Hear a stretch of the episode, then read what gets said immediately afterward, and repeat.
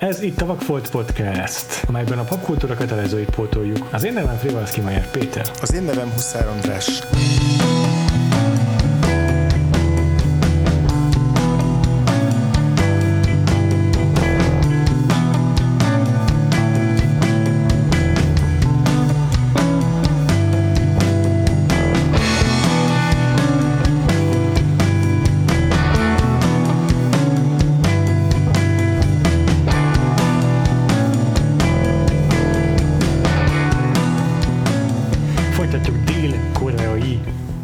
Szakaszát az ázsiai filmes évadunknak, és annak is a végére értünk, és egy olyan rendezővel fogunk foglalkozni, aki épp idén nyert Oscar díjat, első dél-koreaiként, és a Park chan bosszú trilógiás adás után ismét visszatér hozzánk Cyclo, hogy beszéljen velünk a Bong Joon-ho-tól a Halál jele című filmről. Sziasztok! Szia Cyclo! Köszönjük, hogy eljöttél, és Hadd kezdjem azzal, hogy volt 2018-ban egy ilyen levelező rovatos Q&A adásunk. Uh-huh. És akkor te megküldtél egy kérdést nekünk, és az így hangzott. Mikor lesz koreai hónap? Na remélem, ez most az. Remélem kárpótoltunk, mert konkrétan egy egész hónapon át beszélünk így gyakorlatilag a dél-koreai filmekről, és ráadásul kétszer is meghívtunk hozzá vendégként. Figyelj, maximálisan, tehát itt ki vagyok elégítve, úgyhogy innentől kezdve, hogyha már sose leszek vendég, már akkor is kimaxoltam ezt a, ezt a Vakfolt podcastezést. Ráadásul egyébként a abszolút kedvenc filmjeimet sikerült összeválogatnotok, úgyhogy, úgyhogy ez így külön öröm. De nem De azért csináltuk, hogy soha többet ne akarj nálunk vendégeskedni. De hát uh, igazából szerintem a, a Bong joon nehéz is lett volna olyan filmet választani, ami nem a kedvencünk, vagy legalábbis uh, nekem most már ezzel, a, ennek a hiányosságnak a bepotlásával már csak egy olyan filmje maradt, amit nem láttam, az az első filmje, és nincs olyan filmje a Bong joon amit ne szeretnék, csak az a kérdés, hogy nagyon szeretem, vagy nagyon-nagyon szeretem, vagy imádom. Tehát körülbelül ezek a, ezek a kategória szintek vannak. Igen, egyébként ezt én is adom, tehát hogy én még láttam a Barking Dogs-ot is, és ezzel együtt nagyjából körülbelül Bong Joon-ho az nálam is tényleg úgy van, hogy így ha most erre az olcsó számosításra megyünk rá, akkor ez a 8 és 10 között van Igen. az összes. Igen. Tehát, hogy, hogy tényleg nagyon hibátlan eddig a track rekordja nálam is. Beszéljünk akkor már egy picit, hogy nézzük végig, ágyumozunk meg először is ennek a Halál nevében, vagy Halál című filmnek azzal, hogy így nézzük végig a Bong Joon-ho filmográfiát egészen a 2019-es élősködőkig, és akkor helyezzük el benne ezt a filmet is szerintem. Igen, ha már úgyis a... szóba jött az, hogy miket láttunk belőle. Ja, ja, ez ugye a második filmje, tehát 2003-as filmről van szó. E- és előtte segítsetek, hogy mi a pontos címe annak a kutyás filmjének, ami a, ami a debüt filmje volt. Az angol címe a Barking Dogs Never Bite, Aha. És, és nem tudom, hogy volt-e egyébként magyarul, de hát ugye ez pont egy olyan mondás, ami tükörbe fordítható, szóval. Mm. És ez egy picit hasonló volt, mint a Park Chambuknak így a, az első, első próbálkozásai, hogy nem nagyon ért el velük sikereket, illetve abban is lehet ilyen párhuzamot vonni a két rendező között, hogy így picit hasonló közegből érkeztek, abból a szempontból, hogy mind a ketten ilyen nagy, kvázi amatőr filmőrültek voltak, ugyanúgy így a kábel tévéről szedték össze a, a, a különböző külföldi, azon belül is főleg amerikai meg európai filmes hatásaikat, és így ugyanúgy mind a két rendezőnél elmondható, hogy így abszolút ilyen amerikai popkultúrából táplálkoznak, és, és merítenek, és merítettek, meg inspirálódtak, tehát ugye a Park beszéltünk arról, hogy, hogy mondjuk Hitchcocknak volt ő nagy rajongója többek között, és Park Chambuk is, bocsánat, Bong Joon-ho is többször elmondta, hogy ő, ő rengeteg ugye, amerikai filmet nézett fiatal korában, és hogy azok így nagyon nagy hatással voltak rá. És ami még érdekes szerintem így a, az ő filmrendezői karrierje előtti időszakból, hogy amikor főiskolára járt, vagy főiskolára kezdett járni, akkor pont egy olyan időszakát élte a dél-koreai történelem, hogy egy ilyen kvázi, hát ha nem is diktatúra, de ilyen autoriter rendszerből egy demokratikusabb átalakulás felé kezdett el indulni az ország, és ez pedig rengeteg tömegtüntetéssel járt, és tüntetőknek és rohamrendőröknek az összecsapásaival Szőulban, illetve környező városokban, és a, a is részt vett ezekben a, vagy ilyen tüntetésekben. Ugyanazt mondta, hogy ő nem tartotta magának soha ilyen aktivistának, tehát olyan, olyan mélységben nem vett részt így mondjuk a tüntetések szervezésében, de ott volt ő is, és mit tudom én, ő is haigált, tudom én, könygász, vagy, vagy, vagy ilyen gránátokat, vagy nem tudom pontosan miket, tehát hogy, hogy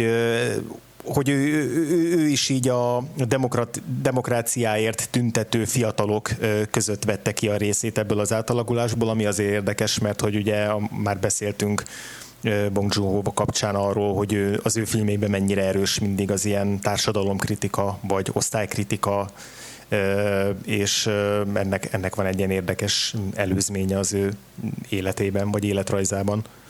Ez az 1987-es tüntetések voltak? Uh-huh. Igen, így van. Na igen, itt két kortárs rendezővel nyitjuk és zárjuk ezt az évadot, és uh, arról már a Pácsambukos adásban beszéltünk, hogy az ő karrierjük az tényleg több ponton is összefonódik, meg egymást is uh, segítik, és hát az is biztos, hogy rengeteget számít, hogy Park volt az, aki leginkább megnyitotta a nyugat felé a dél-koreai filmeket, itt a többek között Tarantino közleműködésének köszönhetően is, mert az ő filmjeik jelentek meg először Kánban, mármint a Bácsamukei, és akkor végül ez a, ez a diadalmenet most így azzal ért véget idén, hogy Bong Joon-ho bezsebelte az első idegen nyelvű, filmnek, idegen nyelvű filmért kapott legjobb filmnek járó Oscar díjat. A Tar- Tarantinónak a nevét már itt is azért érdemes megemlíteni, mert Igen. nem csak Párcsamuknak a mondjuk bosszú trilógiáját ö, népszerűsítette mondjuk Amerikában, hanem Bong Joon-ho korai filmjeit is, tehát ugye 2003-as általunk most a mostani adásban tárgyalt ö, Memories of Murder-ét, ö, illetve a, az ezt követődő hostot is nagyon-nagyon szerette, és így mit föltette az éves toplistájára. Úgyhogy, úgyhogy abszolút Tarantinónak ugye köszönetet is mondott a, a, a, az egyik Oscar beszédében a sok közül Bong Joon-ho, többek között, amiért, amiért segítette az ő nemzetközi pályáját, de igazából már ez a 2003-as Memories of Murder, ez már elég jó kört futott így a, a nemzetközi szinten. Tehát, hogy amennyire az első filmje így még a saját hazájában sem volt sikeres, ez egy abszolút népszerű filmnek számított Dél-Koreában, és így bemutatták a, a nagyobb filmfesztiválokon. Ugyan díjakat még nem kapott, de, de, de itt már elkezdték, elkezdték őt így, hát nem is jegyezni, de, de minden esetre elkezdték vetíteni az ő filmjeit a különböző fesztiválokon. Igen, tehát a magyar címén már emlegettük meg az angol címén de mhm. akkor ez a magyarású témája a haláljele, amelynek angol címe a Memories of Murder. Koreaiul a címét azt én nem fogom megpróbálni kiejteni egyáltalán. Azt gyorsan megnézem, hogy mi a tükör fordítása, hogyha lehet. Aha. Aztán pedig nézhetjük, hogy milyen egyéb uh, filmek voltak még ebben a uh, sorozatban, az ő filmográfiájában. Uh-huh. Egyébként érdekes, hogy Tarantinónál mondtátok, hogy ezt a kedvenc filmes vonalat hogy neki valamikor föl volt rakva YouTube-ra egy ilyen top 20-as listája, már meg nem mondom melyik évben, és az volt a tematikája, hogy mióta ő filmeket rendez, 92-től, azóta mi a 20 kedvenc filmje. És akkor annyit mondott, hogy a Battle Royale az első, de a maradék 19-et ABC sorrendben felsorolta, és a Bong joon a kettő is, a Memories of Murder meg a Host az bekerült. A Park chan meg azt hiszem a JSA. Tehát, hogy Koreát azt azért három filmmel oda tették a listába. Nagyon komoly. Egyébként az eredeti címe a filmnek a szintén Memories of Murder. Csak azért akartam megnézni, mert ugye Páncsábuknál láttuk, hogy így eh, olyan magyarosan hajlandók voltak az angol, az angol címadásban is így franchise-osítani a bosszú trilógia egyes darabjait. Igen, és így annyi, annyi helyesbítés még az előbb azt mondtam, hogy, hogy így végigjárta a nagyobb fesztiválokat. Itt a picit jobban utána kell majd ut- utólag járni, mert hogy a, a, a filmnek a saját Wikipedia oldalán azt írják, hogy a Kantól a londoni filmfesztiválig, meg a Tokiai filmfesztiválig mindenhol vetítették. A, a, a Bong Joon-ho-nak a, a Wikipedia oldalán viszont azt írják, hogy, a, hogy ezek a, hogy a Cannes meg a Velencei Filmfesztivál az így passzolta ezt a filmet, és végül a, a San Sebastiani filmfesztiválon volt a nemzetközi bemutatója, úgyhogy itt nem egészen értem, hogy hogy pontosan most akkor melyik igaz, de, de lényeg az, hogy itt San Sebastianba például már, már kifejezetten nagy sikerrel debütált a Memories of Murder, a, a legjobb rendezői díjat is rögtön elnyerte. És Ez aztán, mondjuk érdekes, igen. Igen, és aztán három évvel később jött a már emlegetett The Host angol címén. Egy pillanat még, hogy hagyom meg, hogy a Paksámuktól látott Mr. Vengeance, vagy hát a, a bosszú ura, egyik főszereplője is a, az a Song Kang Ho volt, aki a Memories of Murdernek is a, a, az egyik főszereplője, és aztán ugye az élős körökben szintén brillírozott, úgyhogy ez is így körbe-körbe ér. Jaj, abszolút. E, és akkor igen, három évvel később jött a The Host, amit az 2006-os Cannes Filmfesztiválon mutattak be. Ezt magyarázza már el nekem valaki ezt a angol címadást. Hm? Hogy miért host? Magyarázza már el nekem valaki ezt az angol címadást. A, a film szerintem elmagyarázza egyébként. Tehát, hogy fú, mert, mert a szörnyen kívül egy vírus is nagyon fontos kult szerepet játszik a filmben, de egyébként, hogyha valaki még nem látta, akkor én nem nagyon akarok erről spoilerezni, de, de kicsit ilyen rokonfilmje szerintem olyan szinten a Memories of Murdernek, hogy mindkettőben elég fontos szerepet kap a, a hatóságoknak az alkalmatlansága, talán így lehet a legáltalánosabban uh-huh, a dolgot. Úgyhogy ott, ott igazából attól félnek, hogy a, a szörny az egy vírust is terjeszt. Tehát, hogyha mondjuk valaki mondjuk túléli a támadást, vagy megharapja, akkor az onnantól fertőz. Tehát, hogy van egy ilyen, ilyen nem tudom, extra vetülete is a dolognak. Hmm. Ja, a magyar keresztségben egyébként a gazdatest címet kapta ez a film. És, és akkor ez milyen nemzetközi sikereket ért el, András? Hát igazából a, mondom, a Cannes Filmfesztiválon debütált, és ott, ott abszolút ilyen, ilyen nagyon már lelkesen fogadta a, a kritikus szakma, és, és például azt nem onnan lehet lemérni így azt, hogy, hogy erre, en, en, en, na, erre a filmre már így felfigyelt a, a nemzetközi filmes közösség, hogy, hogy a Universal megvásárolta a filmnek a remake jogait, aztán ez a remake, ez hál' Istennek soha nem készült el, de, de ugye ez már azt jelzi, hogy itt, itt felismerték azt, hogy van egy, van egy nagyon izgalmas új rendező, aki ráadásul én kifejezetten populáris, erre hát erről majd fogunk beszélni, hogy ő, ő még mi, mi, igazából így hogy mondjam, a közönség számára könnyebben befogadható filmeket készít, mint mondjuk a Park Chan-wook, vagy akár a Kim Kiduk, viszont ez nem jár azzal, hogy így nem tudom, le, lenne, le lennének egyszerűsítve a filmjei, vagy hogy vagy ne, ne lenne tele olyan szokatlan, meg rendhagyó megközelítésekkel, amik így, amik így újszerűnek hatnak. Igen, attól még, hogy tömegek számára gyárt filmeket, nem tömegtermelésben gyártja őket. Abszolút, tehát egy teljesen személyes, és minden egyes filmjéből így süt az ő személyes világlátása, nézőpontja, az összes furasága, tehát hogy így nagyon-nagyon meg tudja őrizni minden körülmények között azt a fajta nagyon csak rá jellemző szemszöget, amitől így nagyon személyessé válnak a, a filmjei, és ez igaz a, az, az emlegetett dél-koreai filmjeire. És a Motherre igaz? Az a következő a sorban. Így van, láttam. így van, a 2009-es Mother, ami talán a leginkább hasonlít a, a Memories of Murderre, mert egy hasonlóan egy bűnügyi történetet mesél el, csak ott nem a, nem a nyomozókon van a hangsúly, vagyis nem, nem annyira egy nyomozáson, hanem egy egy bűncselekménnyel vádolt fiatalember is az ő édesanyja kapcsolatán, ugye ez a címben szereplő Mother, aki így körömszakadtáig akarja védeni a, a, a, a fiát, és akkor az inkább egy ilyen bűnfilm, nem pedig krimi talán, hogyha lehet így különbséget tenni a kettő között. És akkor az az első, amiben nem volt benne a Song Kang-ho a nagy filmek közül. Mm, így van, igen, igen, igen, igen. A Matárgyalt Memories of Murder pedig az első olyan Bong Joon-ho film, amiben közösen szerepeltek. Ugye ezt, ezt még nem emeltük ki. Vagy pontosan hogy, hogy együttműködtek. Na, igen, yeah. együttműködtek.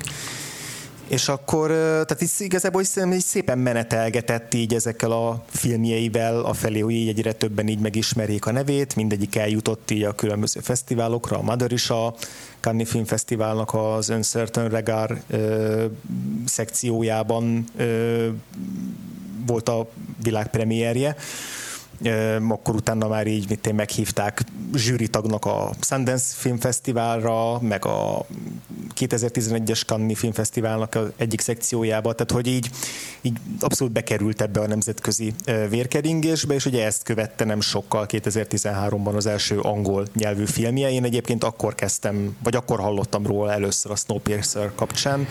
valamelyik, valamelyik mozi magazinban emlékszem, hogy így volt egy csomó fotó erről a filmről, már évekkel korábban, mert hogy azt hiszem elég hosszan készült, vagy legalábbis sokáig kellett várni a, a, a megjelenéséig a filmnek, és akkor emlékszem, hogy ugye ott volt az Ed Harris benne, meg a John Hurt, Tilda Swinton, ott voltak a, az fotókon is, hogy ilyen, és hogy közben, közben meg egy, egy dél-koreai filmről volt, volt és szó. Hát Amerika kapitány. Hát igen, csak az akkor még nem mondott semmit. Chris Evans neve, de hogy, de hogy már akkor a 2010-es évek elején én tehát a, a, arra figyeltem fel, hogy, hogy itt ami tök izgalmas, ilyen science fiction, posztapokaliptikus világot sejtetnek azok a jelenetfotók, amik ebbe a, már nem emlékszem melyik filmes magazinban benne voltak, és hogy közben meg egy dél-koreai filmről van szó, és akkor fú, ez valami nagyon távoli, nagyon exotikus dolog, és így rögtön így felkeltette a kíváncsiságomat, ez ugye a Snowpiercer című film. Így, igaz, és ebben is benne van Song Kang-ho. Abszolút, igen, ebben láttam először. Tehát ez, ez, ez a Song Kang-ho-val, meg a Snowpiercerről is az első közös élményem volt. De igazából a, a Snowpiercer-nél nálam így azért nagyon elhomályosították a, a, az általam jobban ismert nemzetközi sztárok egy a Song Kang-ho-t, nem azért, mert hogy ne, nem lett volna jó benne, csak hogy ő még akkor ilyen nagyon ismeretlen volt nekem színészként. Úgyhogy, úgyhogy az még igazából nem, nem, nem, nem az a film volt, ahol így nagyon, igazán megjegyeztem magamnak ezt a, a Song. Egyébként nekem is az első uh, Bong Joon-ho filmem a Snowpiercer volt, bár a The Hostról már azért sok, sok órát zengtek előtte, és arról hallottam, de aztán az Okcsánál szerettem bele igazán. Szájtól neked, mi volt a legelső? Nekem is a Snowpiercer volt az első, viszont én utána az Okcsáig láttam a Memories of Murder-t és a Mother-t. És Akkor egyébként egy nagyon érdekes... Tisztességesen rajongó vagy, mint mi. Hát relatíve, mert a, a Hostot és a Barking Dogs Never Bite-ot az csak a Parasite Oscar után néztem meg. Ami egyébként mai napig nem értek, mert a hosznál annyira legalsó polcos VHS plakátot kapott maga a film, hogy én arról mindig egy ilyen nagyon negatív prekoncepciót alakítottam ki, hogy ez egy teljesen átlagos Godzilla 2, vagy, vagy valami ilyesmi lehet.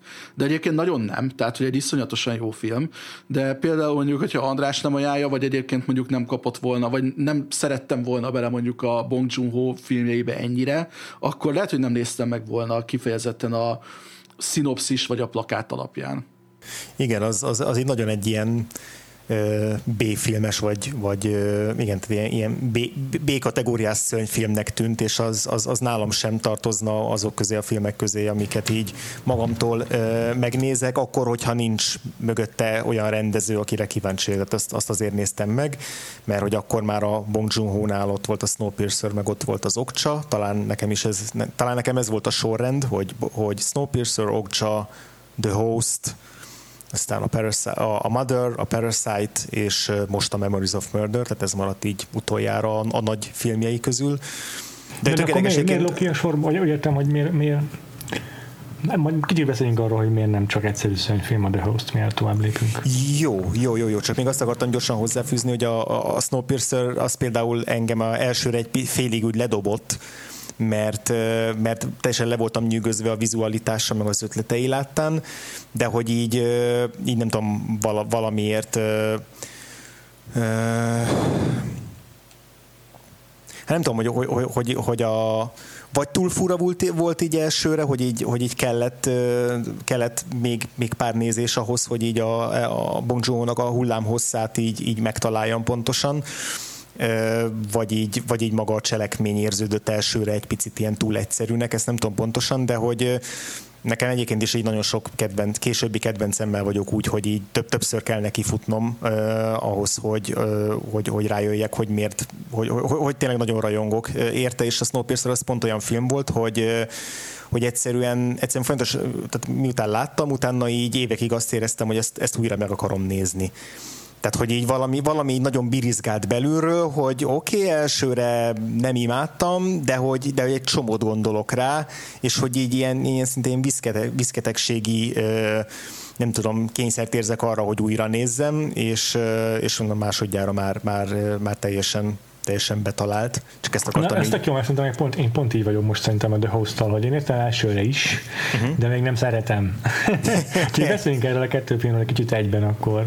Mindkettő végül is film. A Cyclone neked így elsőre így mennyire működött a Snowpiercer, amikor láttad? Na várjál, nekem a kettő, kicsit, hogy egyébként hozzád állok közelebb ebből a szempontból, mert a Snowpiercer az nekem elsőre egy ilyen teri találat volt. Tehát Igen, jó, az egyébként nekem, nekem beöltöztetik Tilda Swinton, meg kicsit ilyen szimbolista, filozófikus ez az egész vonat metafora végig. John Hurt az, 1984 az... után újul egy ilyen disztópiában szerepel, nekem ez már elvonadva. Így van, így van, így van. Tehát, de egyébként nem tudom, nekem a Snowpiercer, és nem nagyon tudnám neked megfogalmazni, hogy mit, de egy csomó minden olyan nagyon-nagyon apróságot jól csinált, amit egyébként több felkapott, filozófikusabb science fiction film, ami egyébként még szórakoztatónak is van számva, nálam mondjuk kicsit misszelt. Tehát például mondjuk a, egy, egy Matrixhoz képest például én a Snowpiercer-t mindig egy ilyen pozitív példaként tudnám felhozni, hogy ami nekem mondjuk egy Matrixban hiányzott, az valamiért a Snowpiercer-nél működött. Vagy most lehetne még egyébként hasonló más filmeket is felhozni példának. A Host viszont az volt, hogy elsőre is már egy nagyon nagy pozitív csalódás volt, aztán megnézettem egy ismerősemmel, és amikor már másodjára néztük ketten együtt, és már igazából tudtam, hogy mit, mit, mit kéne tőle kapnom, meg hogy, meg hogy miről szól a film, másodjára sokkal jobban tetszett. Tehát másodjára nekem leginkább a, a, a humora, meg a kalandfilmes aspektusa adta el a hostot. Tehát, hogy, hogy tipikusan olyasmi, mint hogyha egy Jurassic Parkban tudod mondjuk a szereplőket néznéd együtt, és izgulnál értük, hogy mi történik velük, vagy, vagy akár nem tudom, mondjuk a Jurassic Park, vagy mondjuk egy múmia, vagy, vagy, vagy valami ilyen nagyon ilyen 90-es évek, 2000-es évek körüli kalandfilmre hasonlított nekem. Csak sokkal Igen. intelligensebb, meg, meg vannak mélyebb rétegei. Igen, és a humorral kapcsolatban meg szerintem tökre megfigyelhető a, a The House-ban, amit aztán a Memories of Murder-ben is sikerült tetten nem az az ilyen keserű, keserű, vagy nem is tudom, olyan fanyar humora van a filmnek néha. Néha vannak ilyen csetlős, botlós gegek, de időnként meg olyan dolgokból űz gúnyt, meg viccet a Bong Joon-ho, amiből mások nem próbálkoznak meg, nem egy mainstream humora van annak a filmnek. Na ez az is nekem pont ezek a, ezek a szélsőséges uh tónusváltások, amik, amiket, amikért most már abszolút rajongok Bong Joon-ho-nál, és amiért tényleg az egyik abszolút kedvenc rendezőm. Oh yes. De hogy elsőre szerintem a Snowpiercer-nél ez zökkentett ki, pont a Tilda Swinton karaktere, hogy ő annyira komikus, és annyira harsányan komikus figura, ebbe az egyébként ilyen éjsötét, csupa izé, társadalmi nyomorról és, és elkeseredett posztapokaliptikus küzdelemről szóló filmbe, hogy így szerintem amikor el, először néztem, akkor ez, ez, így, ez így annyira kilógott belőle, vagy úgy éreztem, hogy kilóg belőle, hogy nem tudtam vele mit kezdeni. És, és aztán az, az újranézés rakta a helyére, hogy, hogy, hogy a Bong Joon-nak van ez az egészen bizarr univerzuma, vagy ilyen világa, amiben így az ő fejébe tökéletesen megférnek egymás mellett ezek a szélsőséges és egymással látszólag sarkosan ellentétes minőségek és tónusok, mint a, mint a, a Tilda Swintonnak a kapafoga és a, izé, a mit a, mit a Song Kang Ho-nak a, a, a izé, drogos szenvedése a, a, a Snowpiercer-ben meg a, a, a hallal való izé, verekedés, vagy hát majd, majdnem, tehát hogy mielőtt összecsapnak a, a, a gyilkosok és a hősök a, a vonaton, és mészállást rendeznek az előtt egy izé, ott, ott van egy hatalmas nyers hal a kezükben. Szóval, hogy ez, hogy ez a, a, a Bonjour fejébe tökéletesen megfér egymás mellett, és, és kellett pár film, mire, mire ezt így át tudta ragasztani rám is, hogy most az én fejembe is tökéletesen megfér minden ilyesmi egymás mellett, és valószínűleg mire eljutottam a The House-hoz, addigra ez nálam annyira ö, már ilyen természetesnek hatott, hogy a The House-nak a nagyon, szintén nagyon szélsőséges hangulati váltásai, ahogy a, a az egyszerű, tényleg ilyen B-filmes szörnyes kalandból így a második felére egy ilyen nagyon tragikus családi történet kerekedik ki, hogy én, ne, én nekem pedig pont az ragadott meg a legjobban a hozban, és az szerintem a kedvenc Bong filmem, vagy azért az a kedvenc Bong filmem, mert hogy teljesen báratlanul ér benne, amikor a kalandozás, meg a csetlésbotlás, meg az ilyen tényleg ilyen Spielberges vagy Jurassic Parkos történetvezetésbe egyszer csak bekerülnek olyan érzelmi ö, sokkolások és veszteségek és, mély, és mélypontok a szereplők számára, ami így teljesen báratlanul ér, hogy mennyire megráz. Tehát, hogy nem kéne, nem kéne lenni egy ilyen jellegű, könnyeden induló filmbe, ilyen erőteljes érzelmi kötődésnek a, a szereplőkhöz, vagy legalábbis nem el, előfeltétel, és és, és ezért, ezért okoz ott nálam ilyen hatalmas meglepetést a The Host, mert hogy pontosan én is úgy álltam hozzá, hogy ez egy, ez egy látványos, meg frappás, meg valószínűleg érdekes humorú szörnyfilm lesz, és akkor ehhez képest megkaptam benne olyan fordulatokat, amik után itt teljesen magamba zuhantam, meg én depressziós lettem. Tehát, hogy így, hogy, hogy ezeket, ezeket mindet egyszerre meg tudja valósítani a Bong Joon-ho, az szerintem azért zseniális. Egyébként szerintem az a trükk az egészben, ami miatt jobban is kötődsz a karakterekhez, hogy nem tudom, baromi jól érti ezeknek a emberi léleknek a csinyát, binyát, és iszonyatosan empatikusan mutatja be a karaktereket. Tehát, hogy mindenkinek van az a egy-két perces jelenete, amikor először meglátod, és rögtön elkezdesz hozzá kötődni. Tehát például a Dunabének is, mikor bemutatják, hogy ő egy ilyen íjászlány a családban, hogy elindul a versenyen, igazából majd, hogy nem ülő a legjobban, simán nyerhetne egy aranyérmet, csak ugye túlságosan sokáig kivár. Például a lövéssel, és emiatt az utolsó lövését nem számítják. Úgyhogy rög, rögtön olyan, hogy bemutat valakit, hogy valaki mihez ért, miért szerethető, mik a hibái, amik egyébként Mi, általában egy ilyen... Így van, vagy például az. De amik általában ugye egy ilyen átlagosabb kalandfilmből hiányoznak. Tehát mondjuk pont amiket mondtam példát, ott nem nagyon foglalkoznak azzal, hogy, hogy nem tudom, kinek milyen belső démonai vannak, amiket le kell küzdeni. Igen, ott jobban le vannak osztva az ilyen típusok, hogy akkor a, a hősnek milyennek kell lennie, a hős segítőtársainak milyennek kell lennie, a villainnek milyennek kell lennie, és a, a, a The Host-ban még a villain sem egy, egy egyértelmű, vagy villain, pontosabban a szörny sem egy egyértelmű villain, sokkal, sokkal jobban elveri a, a, a port a, a film nyitó jelenetében azokon az amerikai tudósokon, meg katonákon, akik ezt az egész, egész helyzetet megteremtik, meg akik gyakorlatilag létrehozzák a szörnyet a környezetszennyezéssel, meg a felelőtlenségükkel. Tehát ahogy a, a Cyclo már emlegette így a, a, a Memories of Murder meg a Host kapcsán ilyen párhuzamként, hogy igen, a, a, az inkompetens hivatalnokok, meg hivatalok, meg, meg rendszerek azok, amiket nagyon ki tud pécézni, és aztán ugye a, a, a Parasite-ban például ezt kitágítja így a nem csak inkompetens társadalom, hanem, hanem sokkal inkább a, egyre ilyen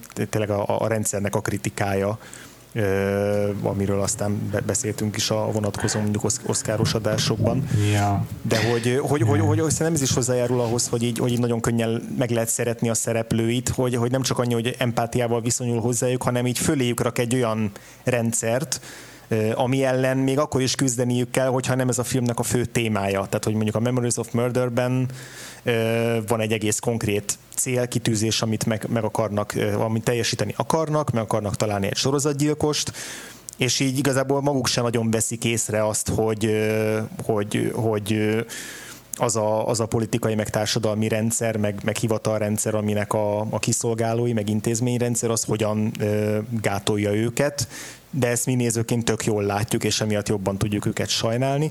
Meg a másik dolog, amit még akarok mondani, hogy, hogy a Bong joon imádja az ilyen patetikus, szánalmas, tragikomikus hősöket, és ez szerintem itt tök egyedi, még a, a Park Chan-wookhoz képest, Igen, vagy a Kim Kidukhoz képest is. is és ebben így nagyon jó partnere a Song Kang-ho, hogy tényleg ahogy általában a Song Kang-ho karaktereket megismerjük a, a Bong Joon-ho filmjeibe, mindig ilyen ilyen, ilyen kicsit szánalmas, kicsit komikus, kicsit ellenszembes figurák, de ugyanakkor... Nem ilyen... biztos, hogy rátermett. Abszolút nem.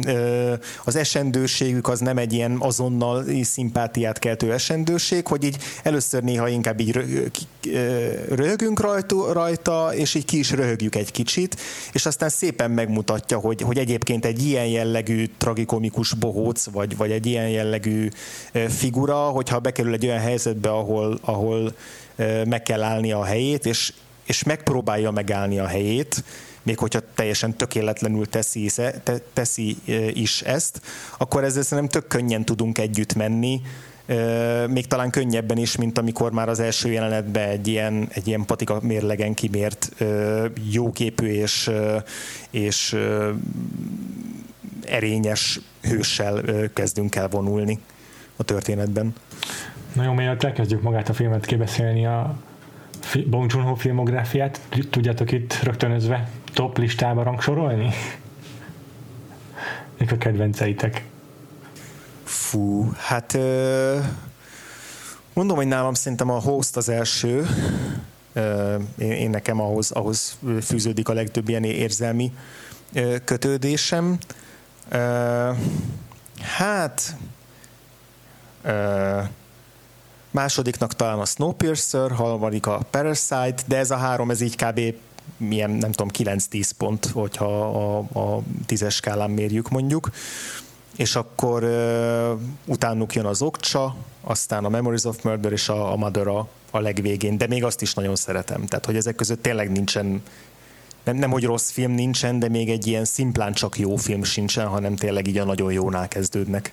Ez a durva, És akkor ezzel egy picit spoilereztem is abban, hogy a Memories of Murder az nálam most jelenleg inkább így a, ennek a középmezőnyébe helyezkedik el egy első nézés után a filmográfiában.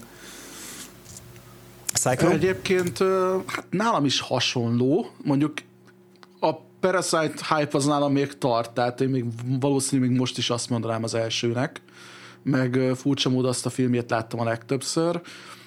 Második helyre szerintem nálam azért a Memories of Murder befutna, harmadik lenne a Snowpiercer, aztán a Host, Barking Dogs Never Bite, és utána az Okcsa meg a Mother. De ezek tényleg olyanok, hogy tehát még az Okcsa meg a Mother is iszonyatosan jó. A, Nagyon a Mother szerint... nagy különbség vannak a listáinkon egyébként. De mondj csak a... Nem, hogy a Mother az szerintem egyébként csak azért az utolsó, mert az összes filmje közül egyetül a Memories of, meg, Memories of Murder és a Mother az, ami kicsit közel áll egymáshoz, és szerintem a Memories of Murder jobb.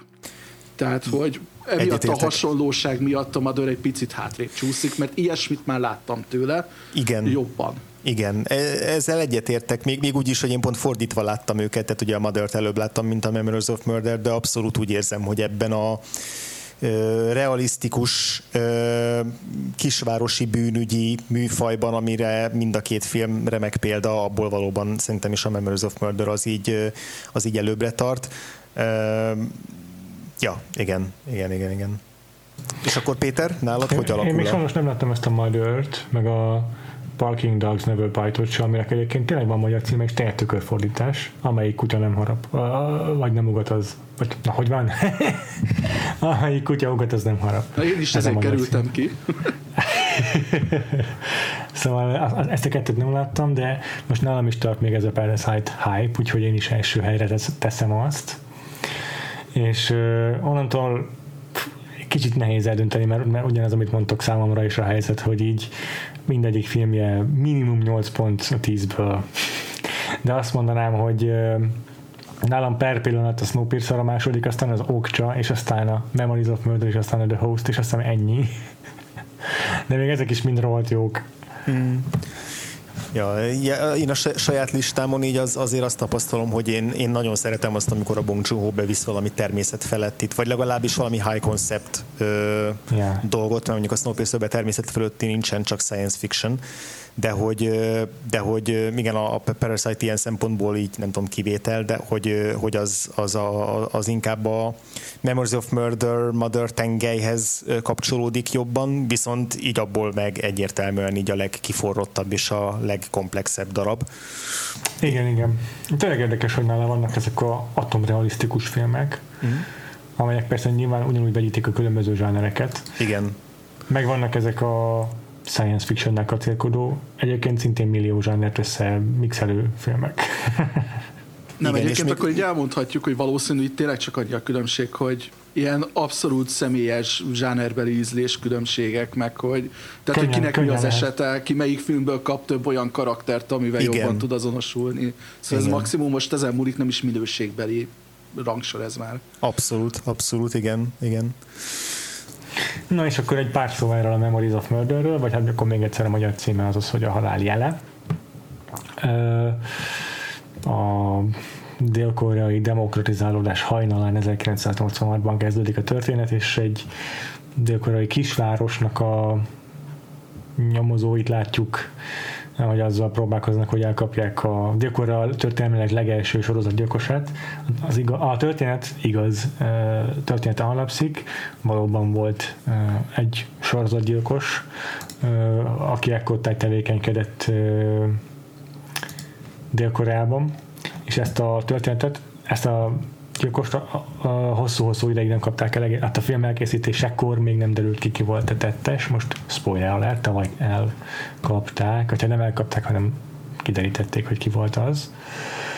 Ez a Hwaseong, Hwaseong gyilkosságok voltak, vagy nem tudom pontosan a magyar kiejtés ennek a tartománynak, ahol zajlottak ezek a, ezek a bűncselekmények 1991-ig és a két főszereplő, mm, a két rendőr, aki ebben a kis városban dolgozik, az egyikük a, Park, a, na, a Song Kang Ho, és a másik Kim, Kim bocsánat, Kim Roya, aki a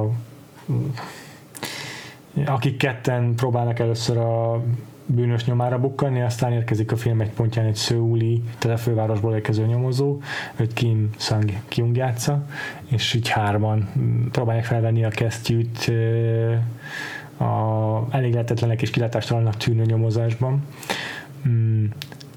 Egyelőre nem megyek bele jobban a spoilerekbe, de azt annyit azért nem tudok árulni, hogy mivel a film forgatása idején nem kapták még el a gyilkost, ezért ez a film sem klasszikus értelemben vett happy end vagy klasszikus értelemben vett nyomozós film befejezéssel fog zárulni. Aztán jobban belevegyünk a részletekbe.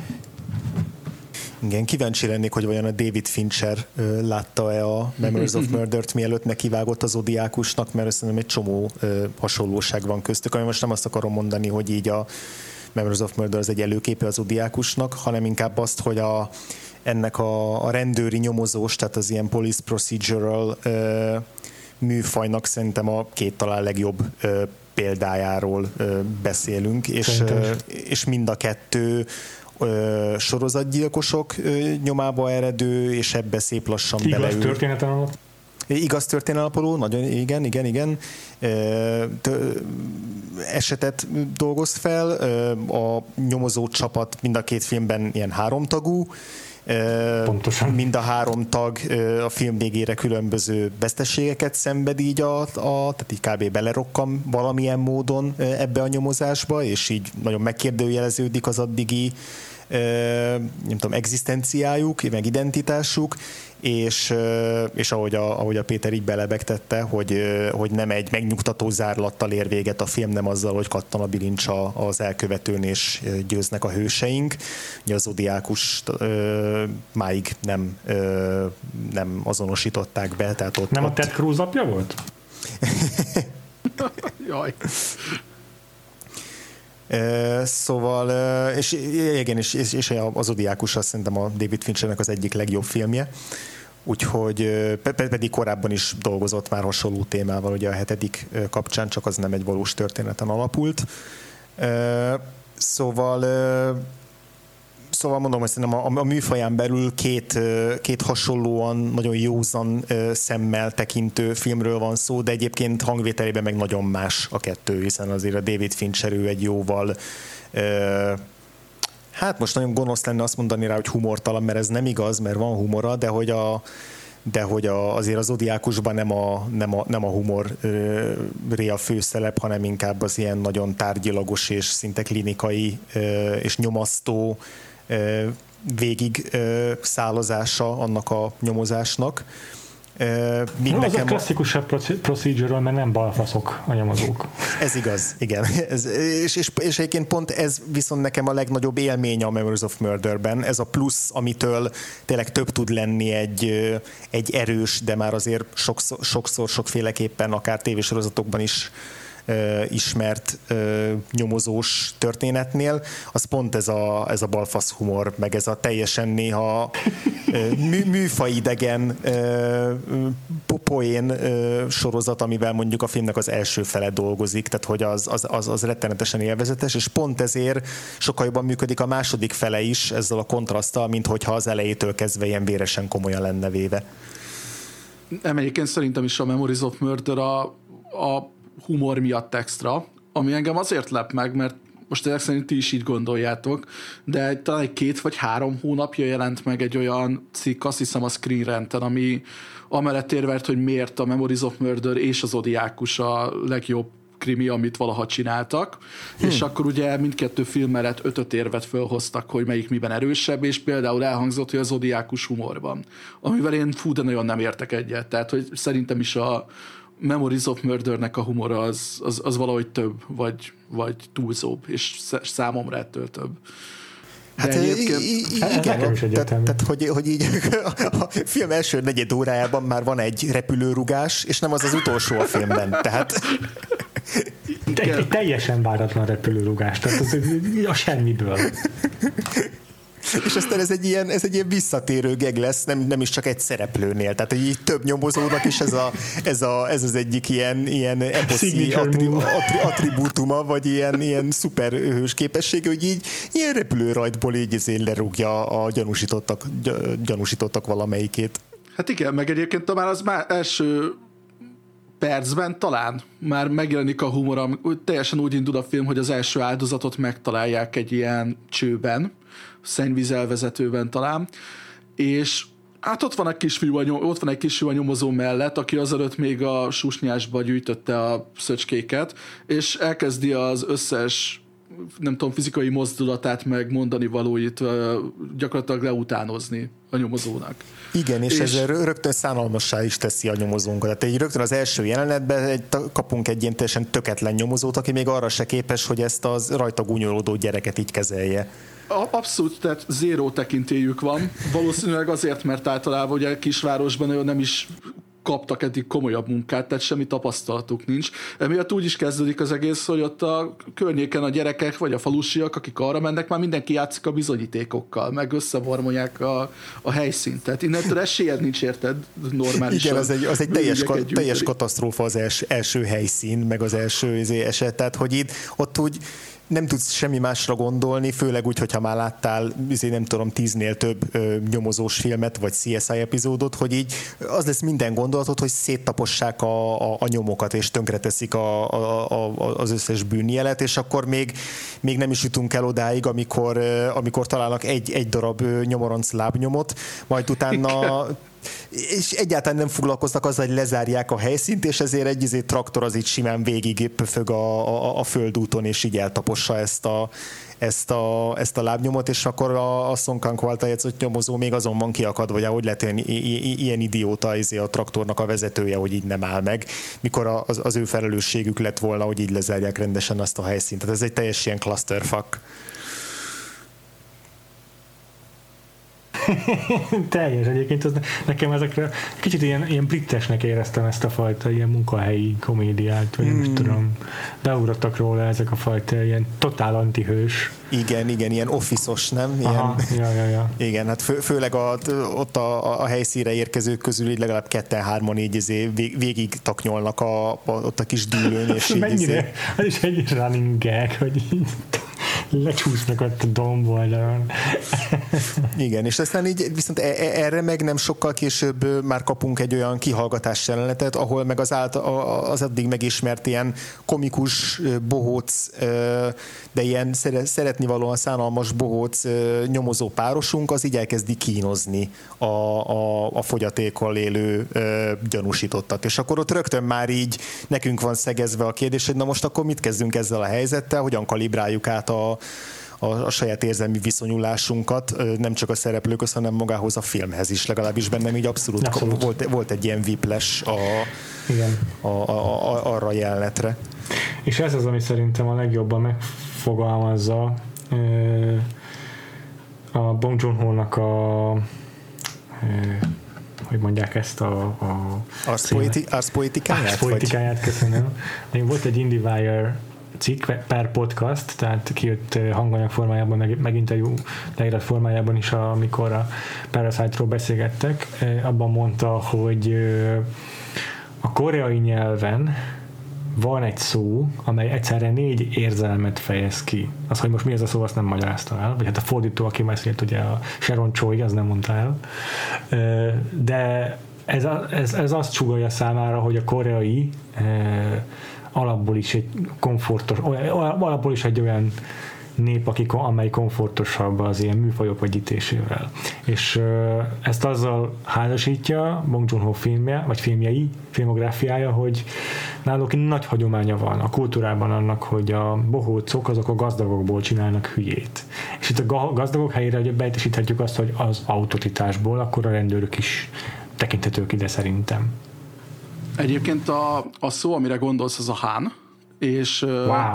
és egy csomó ilyen koreai filmben ez tényleg benne van, hogy az, hogy tényleg lehetetlen lefordítani, ez egy olyan fajta, hm, nem tudom, mint egy kollektív bánat, fájdalom vagy harag, amit egy olyan bosszú iránt, ö, ami, na, szóval egy olyan kollektív bánat, fájdalom vagy harag, ami igazából nem kívánja azt, hogy te bosszút álljál iránta Érted? Tehát, hogy, hogy van benne egyfajta dolog, ami türelemre int, és, és az igazságtalanságot azt gyakorlatilag elfogadod, mert úgy vagy vele, hogy majd előbb-utóbb majd úgy is igazságot szolgáltat a sors azon, amit vele Ez történt. Ez lehet, hogy olyan dolog, mint hogy ugye volt egy ilyen azóta kicsi azért már cáfolt kutatás, hogy amelyik nyelveken e, tudom én, több szó van a színekre, az, azok az emberek több szint is látnak, de hogy lehet, hogy amelyik nyelvben ilyen komplexebb érzelmekre is vannak szavak, azok eleve ezeket aktívabban érzékelik, vagy érzik. Igen, egyébként, tehát ez szerintem iszonyú sok filmben benne van, egy kicsit a parasite is benne van ez a fajta büntetlen igazságtalanság, ami tudod mondjuk a családdal történik, és akkor ők úgy fogják fel, hogy ami pozitív dolog történik velük utána, az igazából a, az egy ilyen karmikus jóvátétel. Tehát, hogy az nekik jár azért, amit eddig az életük során elszenvedtek. Így van. Úgyhogy, úgy, ja, egyébként ez egy ilyen érdekes érzés, amit mondom. Tehát most még az is lehet, hogy amit én mondtam róla, ez se teljesen pontos, mert régen olvastam, meg tényleg nincsen egy, egy egyszerű megfelelő, amit mondjuk magyarból át tudná revinni. De hogy ja, hogy amúgy van tényleg egy ilyen fajta életérzés náluk, ami mindenhol megjelenik. Ja, és ebben a filmben is így a, ez, a, ez a karmikus igaz, igazságszolgáltatás, ez azért így meg megjelenik, és így ad valami, tehát például a, a, ugye a harmadik nyomozó, vagy hát a, a, a fő triumvirátusból mondjuk, a, aki a harmadik helyen szerepel ilyen fontosság szempontjából, ez a csó nyomozó, aki így a leg ilyen by the book. Hát igen, bár a by the bookról valószínűleg a hallgatóknak inkább egy, egy ilyen nagyon izé, szögletes, tisztességes valaki jut eszébe. Itt a, a, a csónyomozónál a by the book az azt jelenti, hogy izé mindenkit lerúg és mindenkit szétver a, a izé során, a, a kihallgatások során. Szóval, hogy ő így a leg, legegyszerűbb lélek mondjuk a három. Ja, bocs, hogy csóra gondoltam, Igen. azt hittem, hogy a szőuli csávóra, bocsánat. Nem, nem, nem, nem, a szülő az a SEO. Igen, Tehát a Csó, aki a, aki a Parknak, a, a Song Kang-hónak a társa már kezdettől. E, és, és ő az, aki a, a film során e, újra meg újra a, a, azokat a gyanúsítottakat, akit így első rátásra kipécéznek a nyomozók, hogy na jó, akkor ő lesz a gyilkos, és most szépen rábizonyítjuk mindenféle e, megvezetéssel, manipulációval és, és bizonyítékhamisítással. akkor, akkor ő általában így szétrugdossa azokat a, azokat a, a gyanúsítottakat, és aztán egy spoiler most gyorsan, de aztán majd később jelezzük, hogyha már jobban belemegyünk, hogy ő, ő, ő a film Szerintem egyébként mostantól belemehetünk, jó. nem tudom, hogy akarunk-e valami verdiktet mondani a filmről spoilermentesen, szerintem nyugodtan belemehetünk már a spoilerekbe. Jó, jó, jó, oké, akkor menjünk bele. Szóval, hogy ez a csónyomozó elveszti a, az egyik lábát a, a film végére gyakorlatilag a kvázi a saját hibájából, vagyis hát azért, mert hogy, mert hogy ilyen erőszakos dükitöréseket nem bírja kontrollálni magával. Tehát, hogy van, egy, van egyfajta ilyen karma, hogy azt a, pont azt a lábát veszíti el ráadásul, amelyikkel mindig rugdosta a, a, a gyanúsítottakat és a, és a másik két főszereplőnél is igazából pont az rendül meg végzetesen és véglegesen az ő világnézetükből, amiben a legjobban hittek. Tehát, Ezeket van... akkor foglaljuk össze, mik az ő ilyen signature movie-jaik. Jó, tehát akkor a csóról már beszéltünk, hogy ő az, aki a, a, a leginkább az erőszakban hisz. Ja, igen, akkor a, a Song Kang Ho által játszott főszereplő, aki így hasonlóképp ilyen vidéki bugris, ilyen kis, kis butanyomozó, de, de talán egy fokkal kevésbé egyszerű, mint a társa. Ő, az, aki ő, nem a, ő nem a rugásban, itt lerugásban, hanem abban, hogy ő majd kiszúrja az embert. Igen, kiszagolja. Tehát ő, ő az ilyen ösztönös nyomozó, vagy legalábbis annak képzeli magát. Ehhez is egy... kapcsolódik egy tök jó gag a filmben, a film legelején, amikor felvezeti azt, hogy neki az a képessége, hogy ő úgyis észreveszi a, a tettest, bárki, bár, bárhol, és akkor így mutatni, mutatja neki a kollégája, hogy hát akkor oda néz, azt ott a sarokban néz meg, és a rendőrösnek a sarkán sarkában ott ül egy ilyen picike kis íróasztalnál kb. mint egy gimnáziumi padba, két hasonló korú srác, és akkor így elmondja róluk a rendőr, hogy az egyik az erőszaktevő, a másik meg az a srác, akinek a hugát megerőszakolt az erőszaktevő. És ott teszik egymás mellett a vallomást ilyen teljesen rezignált arccal. És akkor állapítsa meg róluk a Szonkánkó, hogy melyik a tettes, és melyik az, az áldozatnak az okona. Igen, és tök érdekes, hogy ott nem látjuk ennek a jelenetnek a végét. Hát arra számítottam, hogy jó, akkor most rábök majd az egyikükre, és akkor azt mondja majd a, a minden főnök, hogy ha-ha, mellé lőttél, de hogy ezt nem látjuk, tehát egy kicsit ilyen bizonytalanságba hagy minket a, a film, hogy, hogy mennyire csak szájhős. Tényleg, tényleg van képessége? Igen, mennyire csak szájhős, és hogy később is mondogat ilyeneket, hogy mit tudom én, mi a lábunkkal nyomozunk, ami alatt azt érti, hogy ő nem az ilyen könyvekből, meg dokumentumokból, meg, meg aktákból dolgozik, hanem, hanem a, a, a lábmunka, tehát hogy így kimegy Ugye, a mondjuk pont az ilyen Fincher-féle zodiákusos Mindhunteressel szembeállítva egy, egy jó kontraszt. Igen, igen, ő az, aki a terepmunkába hisz, aki így végig, végig megy az általa jól ismert utcákon, és ott a, megkeresi ott a gyanúsítottakat, és akkor ehhez kapcsolódik igen az, hogy ő, hogy ő, ő szemmértékre meg tudja állapítani, hogy ki, a, ki az, aki bűnöző, és ki az, aki nem és akkor vele szemben itt van a szöuli ilyen vagánynyomozó, az ilyen, aki úgy van beállítva a film elején, hogy na ő, a, ő az, aki viszont ért a dolgához, ő az, aki majd így Móresre tanítja az idióta vidéki nyomozókat, mert hogy ő az, aki viszont azt, azt vallja, hogy, a, hogy a, az akták, a bizonyít, írásos bizonyítékok, azok sosem hazudnak. Az, a, a, az ilyen tárgyi bizonyítékoknak, azoknak mindig igaza van. És akkor ő, ő ebben hisz mélyen. Ez, ez ilyen, ő a fővárosi rendőr, és akkor ez a, ez a kb. az amerikai filmes megfelelőben a, az FBI-os és pontosan, a rendőröknek a pontosan. Igen, akik most már ez túl fontos, úgyhogy átveszik tőletek az ügyet, tudod, a, meg nekünk napszemüvegünk van. Igen. Egyébként az ő be, ö, első jelenete is zseniális szerintem, amikor megérkezik, tehát rögtön úgy az. jön be a nagyvárosból, hogy egy magányos nőt követ az úton, aki nyilván már elkezd tőle rettegni, hogy nehogy az legyen, hogy ő belőle is áldozat lesz, majd megjelenik a Szonkánkó, és rögtön ugye aktivizálja magát rendőrként, úgyhogy természetesen őt is egy ilyen páros lábbal lerúgja az, az útról a, a susnyásba, aztán az, azután az első párbeszédük körülbelül, hogy megkérdi, hogy na hát aztán te komoly nyomozó lesz, hogy még engem is összekeversz érted egy gyilkossal. Tehát rögtön a, a sweet spotra belelép a, az egyetlen dologra, amiben a Song Kang Ho karaktere úgy gondolja, hogy ő hát abban aztán nagyon jó, meg zseniális, hogy ő mekkora ember ismerő, és az első kritika, amit kap a városi nyomozótól, az pont ezt bolygatja meg, úgyhogy onnantól a következő 15-20 percben a városi nyomozó az szinte csak a háttérben létezik a uh-huh. két helyi nyomozóhoz képest, mint hogyha ott se lenne, nem vesztek róluk tudomást. Uh-huh.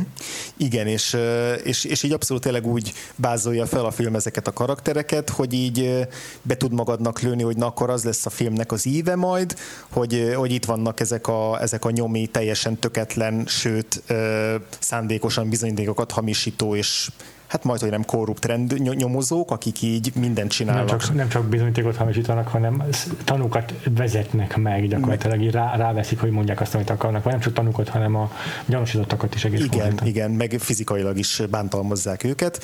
Hát igen, és, és akkor szépen. közben ott van, a, ott van ez a szőlő nyomozó, aki, ahogy a Cyclone mondja, a háttérből ilyen, egy ilyen kis izé, fölényes félmosolyjal figyeli itt a szerencsétlenkedést, és közben ott végzi a saját kis munkáját, és akkor egyszer csak így előáll a, a, a valóban hiteles bizonyítékokkal és nyomokkal, amikor így fel, felmutatja azt, hogy ő, ő igazából közben párhuzamosan végig dolgozott, és így leiskolázta a, a szerencsétlenkedő főnyomozókat. Viszont, viszont ami nekem nagyon tetszik a filmben, ami egy tök jó csavar így az elvárásokkal, hogy aztán minél bejebb haladunk így a nyomozásba, és minél inkább ö, tornyosulnak már a holtestek, és ö, szorítja az idő a szereplőket, és, és nem jutnak egyről a kettőre, így igazából így balanszba hozza így a mérleg két nyelvén ezt a, ezt a két főszereplőt azáltal, hogy így hogy így a, a, a szőuli szupernyomozóról is kiderül, hogy azért ő, ő sem egy ilyen, egy ilyen tévedhetetlen csávó, tehát hogy ő is képes arra, hogy így kimegy a éjszaka a mező közepére egy kis rádióval, most abban nem megyek bele, hogy ezt miért viszi ki, megvan a szerepe, de hogy, de hogy, de hogy ott kimegy a rádióval, és akkor kb. tök ugyanúgy ő is így, a, nem tudom, a, a megérzéseire hagyatkozva próbál valamilyen nyomra jutni, mint a, mint a, a, a, a többi nyomozó. Tehát, hogy igazából azért ő, ő is Szóval, hogy ő, ő se tévedhetetlen, meg ő se egy ilyen, egy ilyen abszolút nyerekben lévő figura, sőt az egész film az arról szól, hogy tök mindegy, hogy te most egy ilyen, egy ilyen patetikus ö, szarnyomozó vagy, vagy egy vagány tapasztalt városi nyomozó, ebben a helyzetben a, a magabiztosságodat az teljesen le fogja rombolni az, hogy, hogy nem tudod a saját eszközeiddel a, a megoldást megtalálni. Hát tehát, a film, tehát, a, bocsánat, bocsánat hogy, a, hogy a film vége nem az, hogy az egyikük bebizonyítja a másiknak, hogy tévedett, vagy az egyikük a saját eszközeivel ö, felülkerekedik a másiknak az eszközein, hanem, hanem a film végén mind a kettőknek az eszköze csődöt mond, és mind a ketten így kb. így bele, ö, bele rokkannak ebbe a helyzetbe. Meg hát össze is mosódik. Tehát ez a másik, ami nekem így föltűnt, hogy ahogy halad előre az idő, ez a nagyon-nagyon ilyen poláris ellentét, ami eredetileg megvan, ez teljesen összemosódik. Tehát a városi nyomozó, aki például soha senkire egy kezet nem emelt, az pont a legszerencsétlenebb srácot pofozza föl frusztráltságában egy ponton, akkor később, akik ugye bizonyítékokat akartak hamisítani, meg hogy meg igazából tényleg az van, hogy erőszakkal próbálták rávenni arra a szerintük gyanúsítottakat, hogy, hogy vallják be azt, amit tettek. Ő pedig mondjuk megakadályozza a fővárosi nyomozót abban, hogy mondjuk valakit lelőjön. Tehát, hogy e, ezek abszolút tényleg ilyen balanszba jönnek, illetve Ott még azért azt is hozzátenném, hogy ebben a jelenetben ráadásul nagyon fontos, hogy a, hogy a, a fővárosi nyomozó az, aki hisz a papírmunkában, meg a, az mm. ilyen ö, ö, elemzésekben, és akkor ugye abban a konkrét jelenetben a Ho karakter lobogtatja a papírt, hogy haver, nincs igazad. Tényleg megfordul ez a helyzet. Igen, meg hát mert arra pont rájut ugye a széuli nyomozó oda, hogy hibásnak érzi magát abban, hogy egy olyan áldozattal bővült az áldozatok sora, akivel ráadásul neki már lett is személyes kontaktja a, a film során. Tehát, hogy ott, ott előjön ez a bűntudat is, meg ez a tehetetlenség, meg a frusztráció, meg igazából abban a jelenetben ez az egyik klimaktikus pontja a filmnek, úgyhogy ott mindenki jön belőle. Emellett meg, a, ami még viszont ez eszembe korábban nagyon-nagyon komikus a pártnyomozóban, a Song Kang Ho karakterében, hogy néha mutatják is őket, hogy ők nézik ezeket az amerikai nyomozós műsorokat, és igazából így próbálják Jaj, róla maj, majmolni a helyzetet. Volt egy konkrét ilyen megszólalás, amikor valakit mm. vallatnak, hogy nagyon most ezt mondd el realisztikusan, mint egy amerikai filmben. Azaz. Úgyhogy szerintem ez a lélekben nézés, ez is egy kicsit olyan, hogy, hogy, hogy azt úgy gondolja, hogy ezek így működnek. Meg egyébként nyomoknál is azt mondja, hogy hát például van egy ilyen, amikor előáll azzal az ötlettel, hogy biztos, hogy nincsen mondjuk, mondjuk altesti tájékon szőre a, szerinte az elkövetőnek, mert hogy, mert hogy nem találtak ilyen mintát. Ő tudod, biztos arra van beállítva a filmek alapján, hogy hát minden ilyen helyszínen szoktak ilyesmit találni. Úgyhogy mivel nincs, ezért, ezért valószínű a gyilkosnak sincs, úgyhogy ő saját pénzzel elind, elkezd menni ilyen fürdőkbe hogy elkezdje megnézni a helyieket, hogy, hogy nekik van-e. Tehát, és ez mennyire jó az a jump cut, nem? Mikor így előadja. Ja, ez egy rohadt hosszú jelenete, hogy tök viccesen van az egész. Tehát a humorral ennek a filmnek az ilyen szépen ezért elnyújtott néha ezek, ezek a gegek, így a, maguk, a, a, ahogy lecsapja a poénokat. Tehát ahogy így a, indulnak vissza a rendőrös az egyik gyilkosság helyszínről, és akkor elkezdi előadni a teóriáját a Sonkanko, hogy féltek, nem találtunk soha szőrszálat, ez nekem gyanús, és akkor vágásban vannak a rendőrösön, és ott fejezi be a teóriát. Tehát egész addig tömte a társai fejét ezzel a baromsággal, hogy akkor biztos, biztos izé, szörtélen itt az illető, és akkor a társa rögtön mellé áll, hogy hm, kezdjük akkor a, izé, a buddhista templommal, mert ők biztos szörtelnek, és akkor mindenki lehülyéz, és akkor a jump cut onnan, hogy ott van a szaunában, és így nézi az emberek pénzét. Meg hát, hogy... igen, meg van előtte egy jelenet még ugyanabban, a, izé, hogy ő fölvázolja ezt az egészet, és akkor egyébként, akiről eddig nem beszéltünk, van egy nyomozónő a, igen. A, a, az őrsön, aki előáll egy teljesen jó ötlettel, hogy ja, amúgy ő szokott hallgatni egy rádió műsort, és mindig ugyanaz a zeneszám Basszus, megy, igen. amikor a gyilkosságokat elkövetik. És miután ezt így fölvázolja, és iszonyatosan logikusnak és következetesnek hangzik a Sonkánkó karaktere, az utána is még így, mikor mindenki így elcsöndesedik a beszélgetés, hogy na, főnök, akkor mi lesz a szörtelenekkel? Sőt, sőt izé, még, még, még, még ki is röhögi a nyomozónőt, hogy na hát, izé, jó, jó, jó van, akkor most már izé, kiszórakoztad magad itt a hagymázas ötletet, de térjünk vissza az én szuperrealisztikus ötletemre, a buddhista borotvált altestű gyilkosra. És mindezt úgy, hogy a nő az ugye már közben papírokat hozott, amiket elkért a, a rádióállomástól. Igen.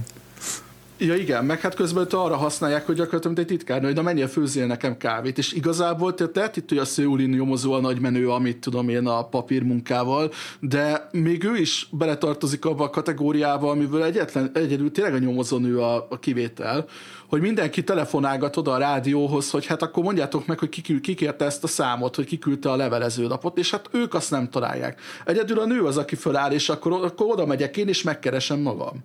Tehát, hogy az egyetlen proaktív úgymond a csapatba, akivel kvázi tényleg nem nagyon foglalkoznak a film során. Olyan szinten foglalkoznak, hogy hú, kisminkelte magát, mi, ez jó igen, néz ki. Igen, ez igen meg, hogy, meg hogy hozza nekik a kávét. Tehát, hogy van egy ilyen, van egy ilyen nagyon erős ilyen szexista attitűdje az összes ilyen, kvázi az összes rendőrnek a filmben, ami megint csak egy ilyen plusz réteg ebbe az intézményes inkompetenciához, vagy inkompetenciába. Uh, amúgy meg tök jó, hogy, és szerintem tényleg a, a Bong nagyon jellemző dolog, hogy így ezek közül a, a most már felvázolt szereplő, viszonyok meg szereplők közül ő, ő azért egyetemen a Song Kang-ho karakterét teszi meg a, a film főhősévé, tehát hogy a... Igen, mondjuk azon ő, a ponton derül ki, amikor a film legvégén már csak vele találkozunk. Így van, így van pontosan, és hogy az ő nézőpontja, szó szerint az ő nézőpontja lesz a film utolsó snitje, és és igen, tehát, hogy én tényleg ezt, ezt, ahogy korábban már mondtam, ezt nagyon szeretem a Bong hogy ő ennyire szereti ezeket a, ezeket a teljesen töketlen és, és hivatásukra, munkájukra alkalmatlan főszereplőket, és, és őket szereti végigkövetni, és őket szereti úgy árnyalni, hogy mondjuk a film egyik pontján mégiscsak az ő ilyen szemmértéke az, ami ki tudja szúrni a, a, azt a piros izé, bugyogót, ami a, az általuk üldözött egyik gyanúsítottnak a, a nadrágja alatt lapul egy ilyen nagy tömegben. Tehát, hogy így az, amivel kérkedett... Természetesen, hát természetesen utána le kell rúgni. De hogy így amivel ugye kérkedik, és amit a film meg így a, a, a a racionalitást képviselő szőuli nyomozó csak így kiröhög, az néha működik, de néha meg nem. Tehát, hogy Fú, én, én igazából... nagyon másképp látom azt a jelenetet. Tehát, Na, hogy te én, hogy látod?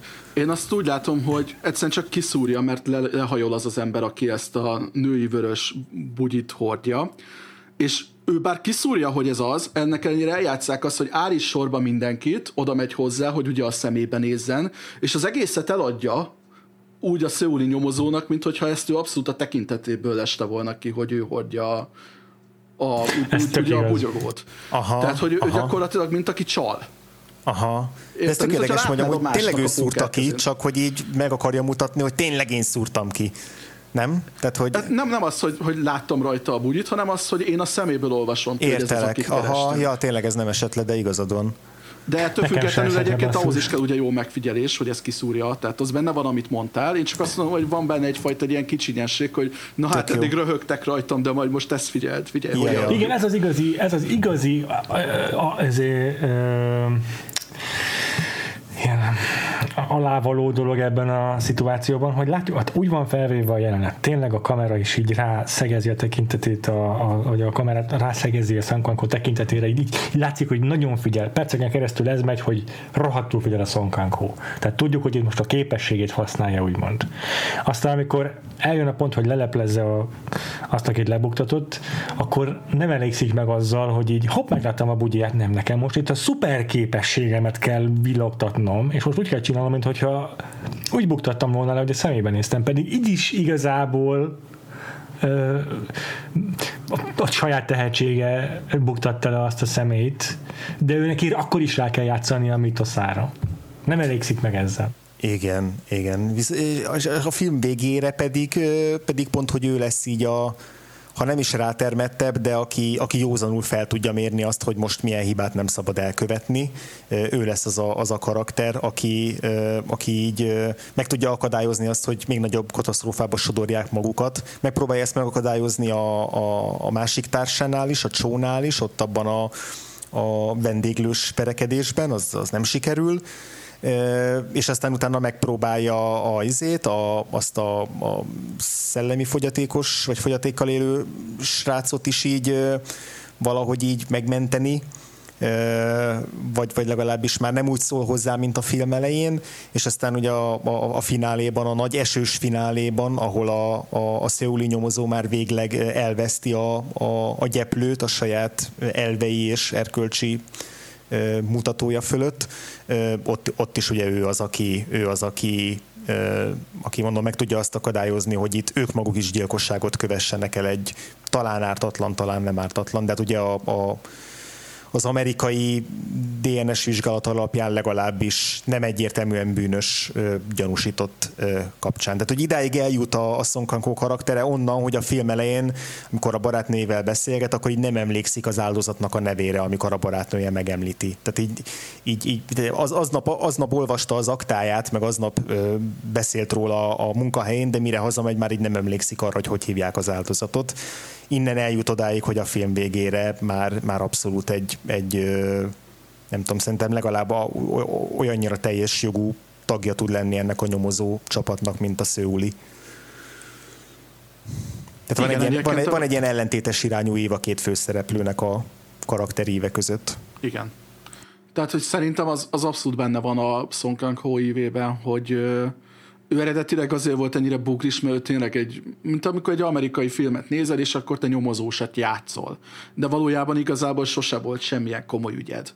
És hogy bedobják a mélyvízbe, és gyakorlatilag szerintem amellett foglal egy kicsit állást a film, hogy úgy szép lassan beletanul. Aztán egyébként, mikor a film utolsó, hát kvázi ilyen utószavához érünk, akkor ott már nem nyomozóként dolgozik, tehát, hogy valószínű nem tudom, tehát hogy utal rá a film, hogy ő, ő neki ebből elege lett ebből a munkából. Tehát ő el tudta adni ezt a fajta vágyát, hogy ő egy szuper nyomozó legyen.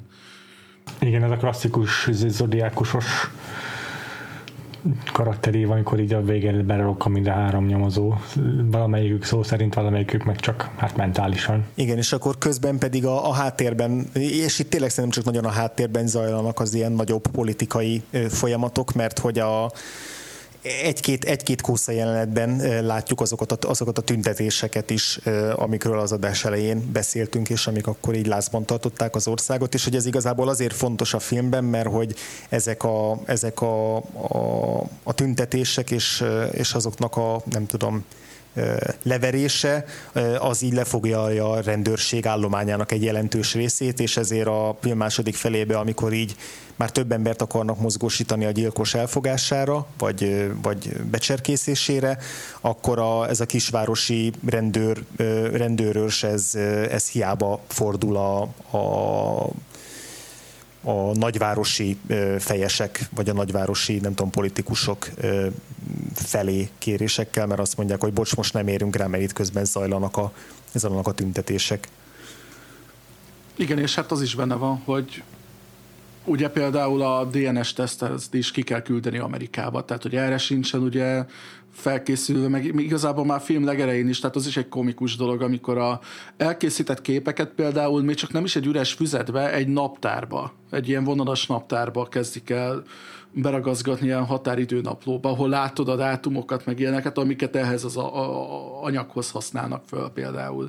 Tehát, hogy teljesen ugye ez az amatőr keret, ez így meg van ágyazva végig, és amellett, hogy egyébként hoznak ilyen logikus ö, következtetéseket, meg, meg ilyen összekapcsolnak különböző jereket.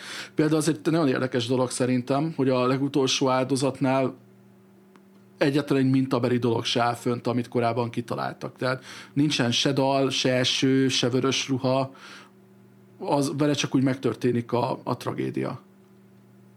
Ez a 86-os, 87-es ilyen tüntetés sorozat, ez tényleg a dél-koreai demokratizálódásnak a fontos lépése, és gyakorlatilag mondhatjuk, hogy sikeresek voltak ezek a tüntetések, mert a koreai kormányzat nem mert erőszakkal, pontosabban történt erőszakos fellépés ellen, de nem merték így, hogy tudom katonai erővel leverni a lázadásokat, és végül egy ilyen alkuképpen úgy gondolták, hogy hogy jó, úgyis megnyerjük, csináljunk akkor választásokat, legitim, teljes rendes parlamenti választásokat, és akkor ez, ez, volt a demokratizálódás első lépése. És ezt így szerintem egy nem túl elrejtett párhuzamként összefonja a Bong Joon-ho a rendőröknek a viszonyával, amely abszolút egy ilyen felül alárendelt viszonyt képzel el a legelején, ahol így van a távolról jövő fővárosi nyomozó, aki mindenhez jobban ért, meg van a helyi nyomozó, aki megismeri a helyieket, ezért ő abból a pozícióból nézi ezt a dilemekát kettőjük között, hogy ő ismeri a környékbelieket, tehát nyilvánvalóan jobban tud nyomozni, mint a, ez a fővárosi bukris. És ez a felé alárendelt viszony, ez a film végére kiegyenlítődik, akár csak az erőviszonyok a politikában kiegyenlítődtek ebben a másfél éves periódusban. És miért érdekes, hogy aztán 2003-ban meg amikor kijön ez a film, illetve később, pár évvel később kijön a host, akkor a, a, a koreai kormány az, az, az ezért kritizálta Bong Joon-ho-t, mármint hogy így, nem tudom, mennyire nyíltan kritizálták, de hogy elvileg ő, ő kvázi ilyen fekete listára került, azért, mert hogy, mert hogy pont, pont hogy ábrázolja így a rendszernek, meg a, a kormányzatnak a, az inkompetenciáját, meg hogy ilyen nagyon ilyen valós üzeneteket val, illetve hogy Amerika ellenes, ugye ez főleg a, a, a hostra igaz, vagy legalábbis a hostra mondták de hát ugye a nyitó jelenetben az amerikaiak okozzák a, a, azt a környezeti katasztrófát, aminek az eredménye lesz a, a szörnyik, szörnyike a filmben. Szóval, hogy, hogy a Bong Joon-ho azért korán sem örvendett ilyen egyértelmű, mondjuk állami népszerűségnek, sőt, elvileg, a, ha jól a Parasite-ig körülbelül nem is kaptak ők semmiféle állami támogatást a, a, a filmjeire. Tehát, hogy az, azért is kezdett a Bong Joon-ho egy idő után nemzetközi koprodukcióban, meg, meg külföldi színészekkel, meg ö, alkotókkal dolgozni, mert hogy úgy tudott könnyebben előteremteni pénzt a filmjeire. Beszéljünk egy picit a Pong Juno-nak még a, a, a, a rendezői eszköztáráról. Nála a Parasite kapcsán beszéltünk a, a, a, a függőleges elrendezés jelentőségéről, a Snowpiercerben meg a viszintes elrendezés jelentőségéről. Szerintem ez a hostban is megjelenik, a, a, a, a függőleges, tehát az, hogy a térben éppen föld alatt helyezkedik el egy szereplő, vagy sem. Szerintem a Memories of Murderben is Először beszéljünk korábbi, tehát a többi filmről, amiket láttunk, azokban ezeket pontosan hogy is lehet ezeket a metaforákat értelmezni, és aztán beszéljünk arról, hogy ti megfigyeltetek-e valamit ezzel kapcsolatban a Memories of Murder-ben is. Tehát mondjuk a, a Parasite-ban az, mivel most körbejárt az internetet elég erőteljesen az Oscar miatt, azért tök látványos az, hogy a, az alacsonyabb társadalmi rétegben élők, azok valóban alacsonyabb szinteken is élnek. Ugye a Song Kang Ho családfőségével vezetett család, az egy ilyen félszuterényben, aztán a film spoiler alert egy pontján kiderül, hogy a hogy még náluk is ajánlnak mélyebben a, a mélyebb, alacsonyabb szinteken ö, egyesek, akiket ők szintén bo, nagy örömmel eltaposnak ahhoz, hogy följebb kapaszkodjanak, és akkor a, a föld felszínén, tehát rendes ö, épületben pedig a, a, a gazdagabbak élnek, és ez a viszonyrendszer ö, alakul ki vertikálisan a szereplők között. A Snowpiercerben meg ugye a vonat elejétől, vagy a hátától elejéig való előrejutás jelzi a te társadalmi státuszodat. Ez a, ezek a legtriviálisabbak, de a hostot, beszéljünk egy picit a hostról, hogy ott is van-e ilyen, vagy ezt csak én képzeltem bele. Ti jobban szeretitek azt a filmet, meg többször is láthatók, mint én szerintem. Azt jól gondolom, hogy ott is ez a föld alatti elrendezés, tehát hogy is föld alatt van időnként egy szereplő, annak van ilyen jelentősége? Ö, hát én, én is csak egyszer láttam, de hogy ja. ö, igen, ott is a, mondjuk a, a sződnek a barlangja az, az, az, az jelezhet egy ilyen ö, egy ilyesfajta ö, szemmelest. Én, én ott inkább egyébként azt éreztem abban, hogy mondjuk a szörny így a vízből robban elő, vagy hogy ilyen, ilyen föld alatti barlangban ö, tárolja az áldozatait. Ott, ott én inkább egy ilyen, egy ilyen ö, környezeti ö, metaforát láttam, tehát ö, igen, igen. kevésbé egy társadalmi rétegződést, hanem, hanem inkább a, a, a környezet pusztítására.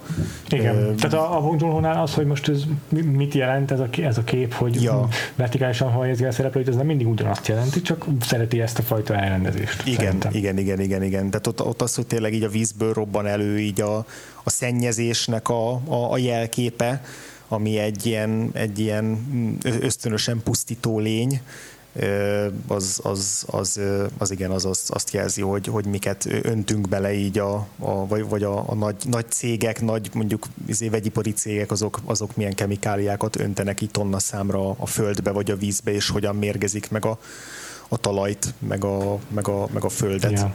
És akkor nekem van egy teóriám így erre a filmre is, a Memories of Murder-re is. Van egy-két része szerintem, ami erőltetett, de kíváncsi vagyok, hogy mit gondoltok róla. Mesélj.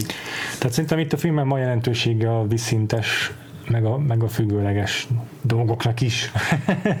Most nagyon általánosítva fogalmazok. Függőleges elrendezésben szintén az az, az, az játszik szerepet, hogy a szereplők milyen szinten, egy épületben milyen szinten helyezkednek el tehát a legsúlyosabb, leg, a, a, a, elvetemültebb tettek mindig a föld alatt történnek. A film nyitó jelenetében az első holttestet azt egy ilyen árokban, egy ilyen fedett árokban találják meg, ugye a film végén ugyanúgy térünk vissza. Aztán a vallatások, amelyek gyakran el, el, elég komolyan mm, elég komoly fizikai erőszakkal is járnak, azok mindig egy ilyen pince szinten történnek a, rendőrőrsön is. És akkor gyakran mutogatnak egy ilyen nagy gyárépületet, aminek ilyen rohadt magas tornyai, meg kéményei vannak, és ugye végül a, a, a, a gyanús, az egyik gyanúsított az onnan kerül elő, tehát ott a torony épületben dolgozhatott. Szerintem van egy ilyen fizikai elrendezése a szereplőknek ilyen szempontból, és ott van is egy ilyen konkrét jelenet, amikor a, a második gyanúsítottat, akit szintén addig vernek, ameddig elő nem hazakodik egy, egy beismerő vallomással, így előadja azt, hogy hogyan is hajtotta végre az egyik gyilkosságot, akkor az úgy néz ki, hogy a kamera így alulról veszi, mert általában ott pont googolnak is a szereplők, és akkor alulról veszi, ahogyan a földről így elkezd föltápászkodni, és így emelkedik fel a fickó, és közben mondja a beismerő vallomásának a részleteit, a kamera így emel, ezért, svenkel fölfelé az arcára, és ahogyan így fölegyenesedik, fölötte a pincének az ablakán az egyik rendőr elkezd bekiabálni, hogy hey, te ezt pontosan honnan is tudod? És igazából ott leplezi le az egész tanúvallomását, beismerő vallomását ennek a szerencsétlennek, hogy valójában csak így a rádióból, meg a hírekből rakta össze az, hogy pontosan mi is történt. Tehát ott is van egy ilyen, az, hogy fölegyenesedik, de fölötte még van valaki, aki még jobban tudja. Szerintem itt is van egy ilyen erőviszonyrendszer a, a, a vertikális elrendezésben. Az egy tök jó jelenet, ahol itt tök egyértelműen a kamera így kihasználja azt, hogy a konkrét szereplő az ablakon benézve az még magasabban helyezkedik el, mint aki most egyenesedett fel. Illetve így a, a, a fenyegetést a filmben az többször is ilyen, ilyen szintváltással vagy, vagy különböző szintekre helyezéssel éri el a film. Egyrészt, a, amikor a, ugyanezt a, vagy az egyik megkínzott korábbi gyanúsítottat próbálják meg így utolérni, és akkor kiszalad a mezőre, és elkezd fölmászni egy ilyen villanypóznára és utána onnan kell őt így, őt így lecsábítani, az is egy ilyen, egy ilyen hát egy, egyrészt egy konkrét veszély, hogy mi van, hogyha ott izé még följebb mászik, és ott izé szétsüti az áram, de hogy, de hogy abban is van egy ilyen, egy olyan metafora, hogy ezek a szereplők nincsenek egy, egy közös szinten, vagy tehát nincsenek a, a, mondjuk a, a birtokukban lévő tudás szempontjából sem, hiszen erről a gyanúsítottról kiderül, hogy ő, ő szemtanúja volt az egyik gyilkosságnak, és látta is a, a tettest.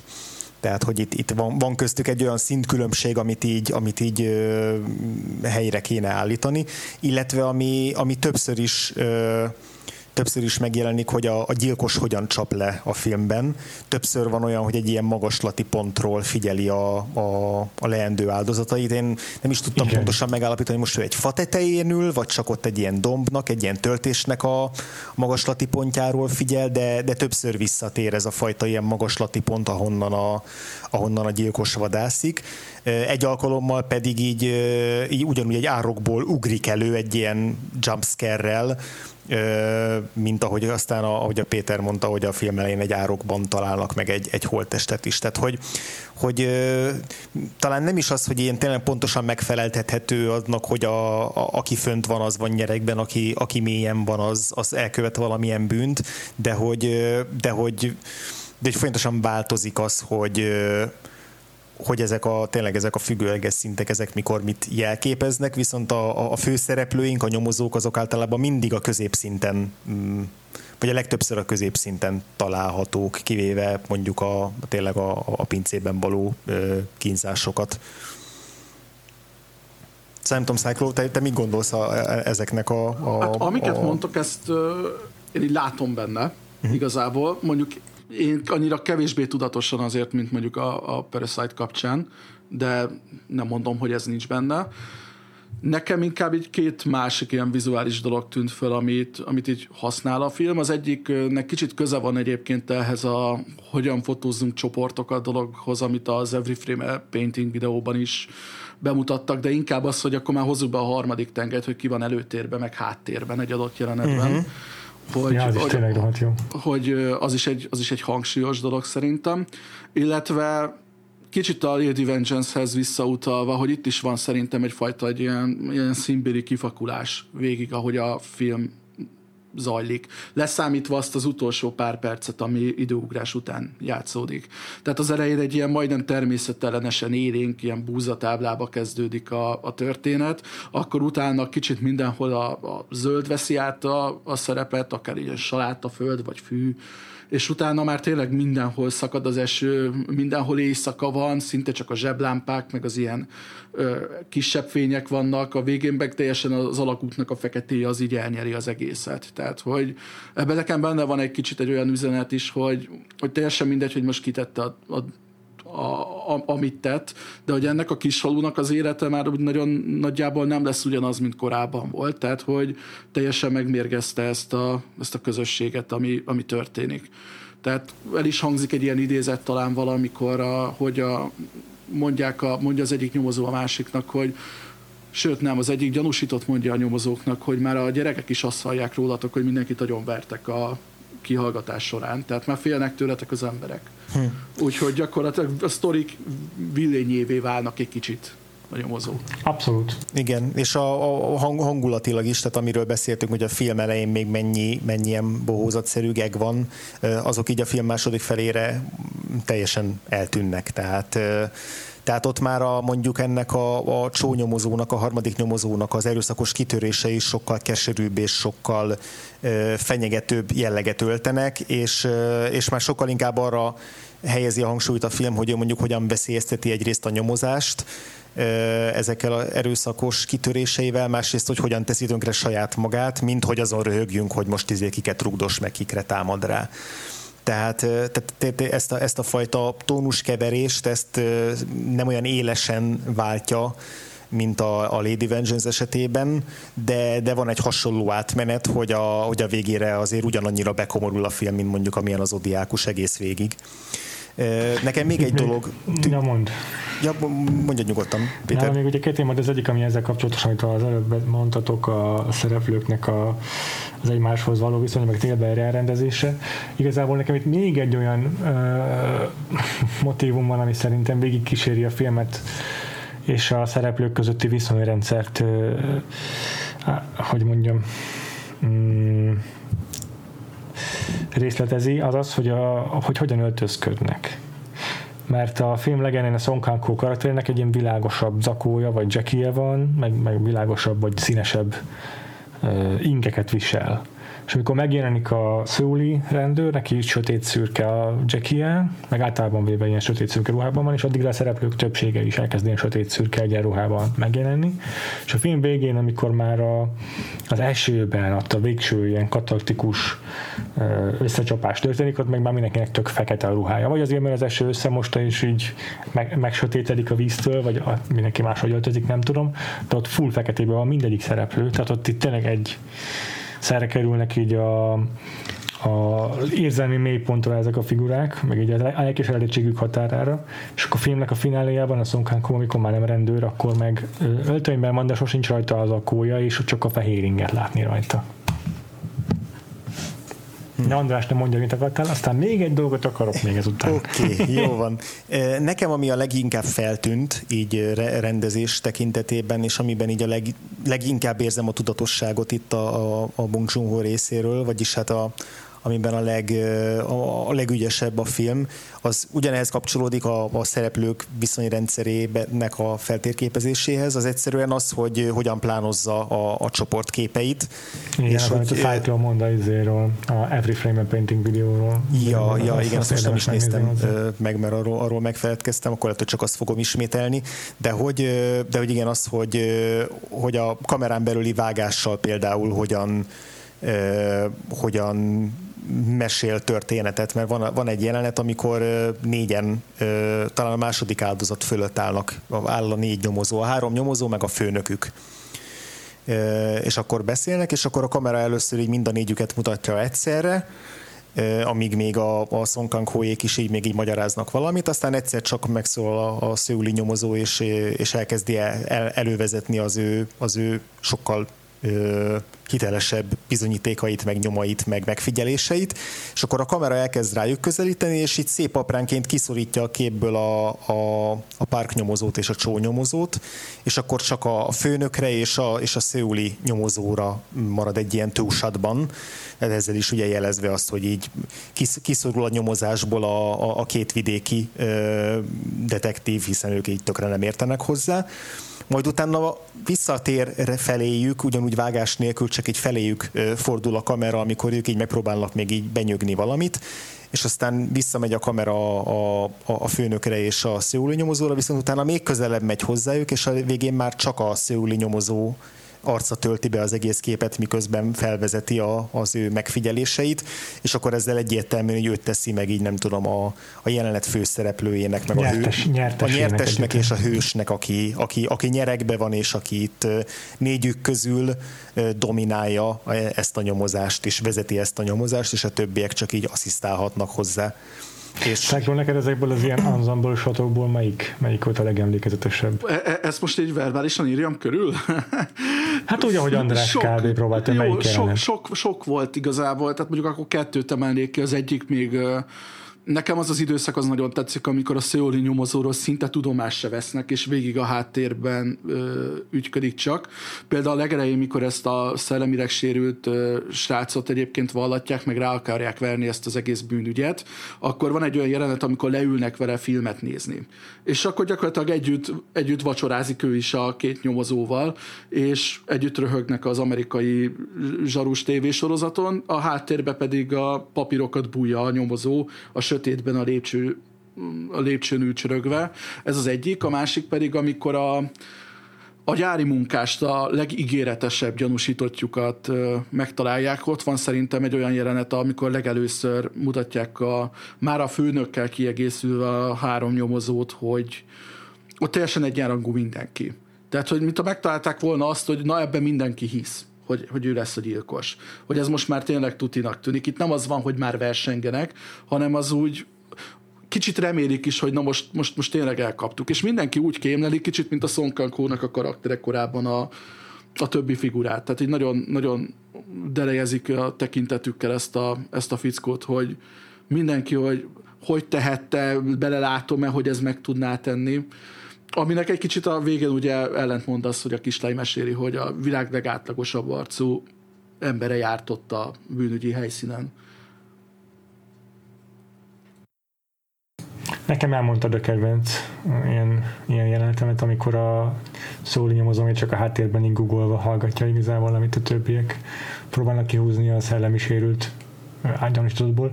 De azért az is rohadt látványos, amikor a, a étteremben vagy kocsmában is örögnek, és akkor először konfrontálódnak igazából a nyomozási módszer reikkel kapcsolatban a Kong meg a Szóli nyomozó. És akkor a főnök végül te, ő tesz rendet közöttük azzal, hogy így először beleállj egy tányérba, vagy nem tudom mibe, aztán előadja, hogy jó, hogyha tovább bíjaskatok, akkor megölek benneteket. Igen, és akkor azt hiszem a hát, háttérből így belóg így egy ilyen láb még az elején, így ahogy mögöttük is van valami csontrészeg valaki, már nem emlékszem, hogy igen, kicsoda. Igen, egyfajtában így jönnek, mennek ez ilyen filmnek. Ja, ja, igen, és akkor a, a, a film végére még tartalékol egy-egy ilyen apró kis kameratrükköt a, a, a, a Bong az egyik a igazából mind a kettőt az epilógusra, erre az utolsó jövőbe ugró jelenetbe. A, az egyik, amikor belené, újra benéz a, ott abba a fedett árokba, és akkor ott, a, ott szerintem ugyanazt a, a dolly alkalmazza, ami így a Hitchcocknak is az egyik közkedvelt ö, eszköze volt, ami, a, ami az ilyen, ilyen ö, nem tudom, ilyen szédülésszerű vagy Hanninger-szerű érzést kelt az emberben, miközben nézi, szóval valamilyen émeítő érzést, azt mindig valamilyen horror jelenethez szokás alkalmazni meg, meg hát a filmnek a legutolsó snitja, amikor így szembenéz a, a, a Song Kang-ho a kamerával. Fontos, és... hogy ott egészen pontosan mi hangzik el előtte, szerintem azért azt még emeljük ki. Igen. Tehát ott visszatér a, az első gyilkosság helyszínére, ahhoz az árokhoz, belenéz ebbe a kis fedett árokba, és akkor ott van egy másik gyerek, ugye az első jelenetben is volt egy gyerek, aki ennek a szemtanúja volt, vagy hát magának a jelenetnek, és ez a gyerek elmondja, hogy érdekes, hogy pont most nézeget bele ebbe a lyukba, mert nemrég járt itt egy másik fickó, aki ugyanezt csinálta. És akkor megtudja Kang Ho, hogy az a fickó, aki itt járt, az azt mondta, hogy korábban csinált itt valamit, és azért jött vissza, és hogy a kislány szerint nagyon átlagos feje van. Nagyon-nagyon átlagos feje van, ezt kihangsúlyozza, hogy úgy néz ki, mint bárki más. Na, és ekkor néz bele a kamerába Kang-ho.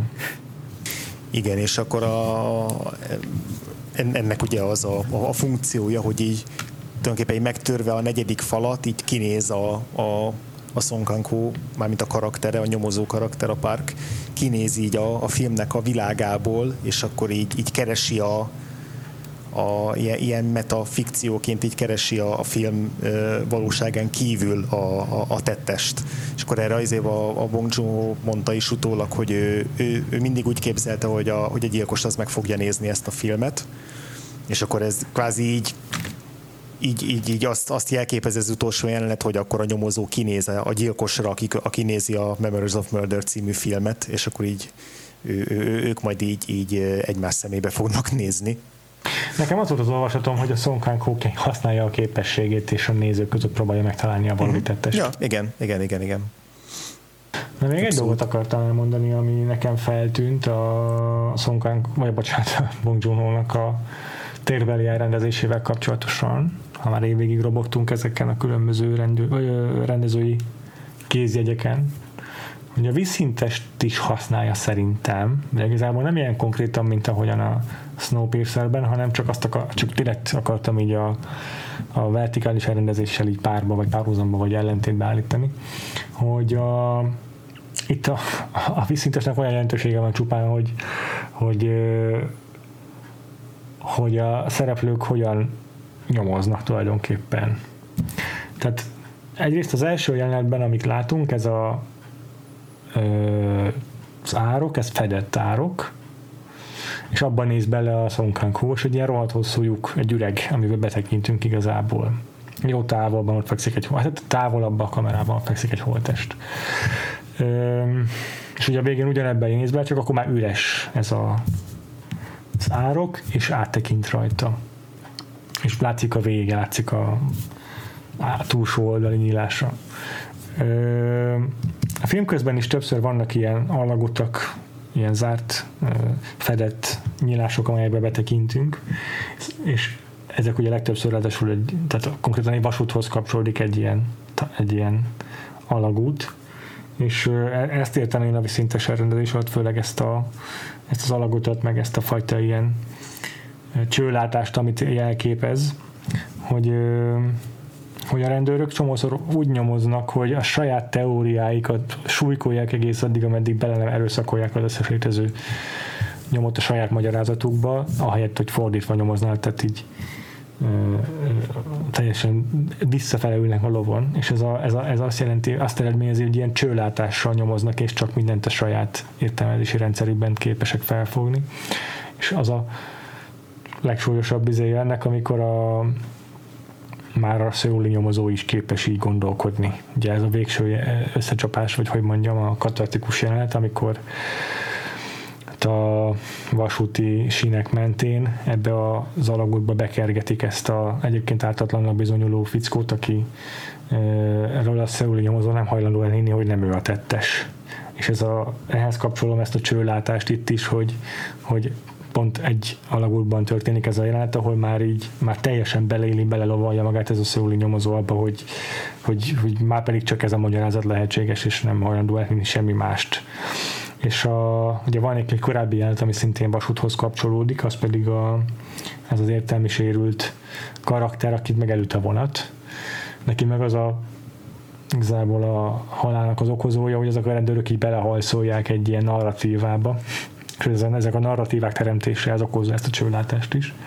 És ez a railroading, mint kifejezés, ez szerintem nem ismeretlen, hogy így egy, egy, egy a, konkrétan ebben a szituációban a rendőröknek van egy ilyen autoritásuk ebben, hogy ezt a narratívát így súlykolják a többiekre, súlykolják erre a szerencsétlen gyanúsítottra, és nem tud elszólni, nem tud kimozdulni ebből a narratívából, ő se elhiszi saját maga is gyakorlatilag a végére szinte, hogy ő a tettes, és így meghal emiatt. Ö, szóval nálam ez a vízszintesre való izé, ez, hogy ez a, ez a, ezek, a, ezek az alagutak, ezek a nyílások, ezek ilyen csőlátást reprezentálnak ebben a filmben számomra.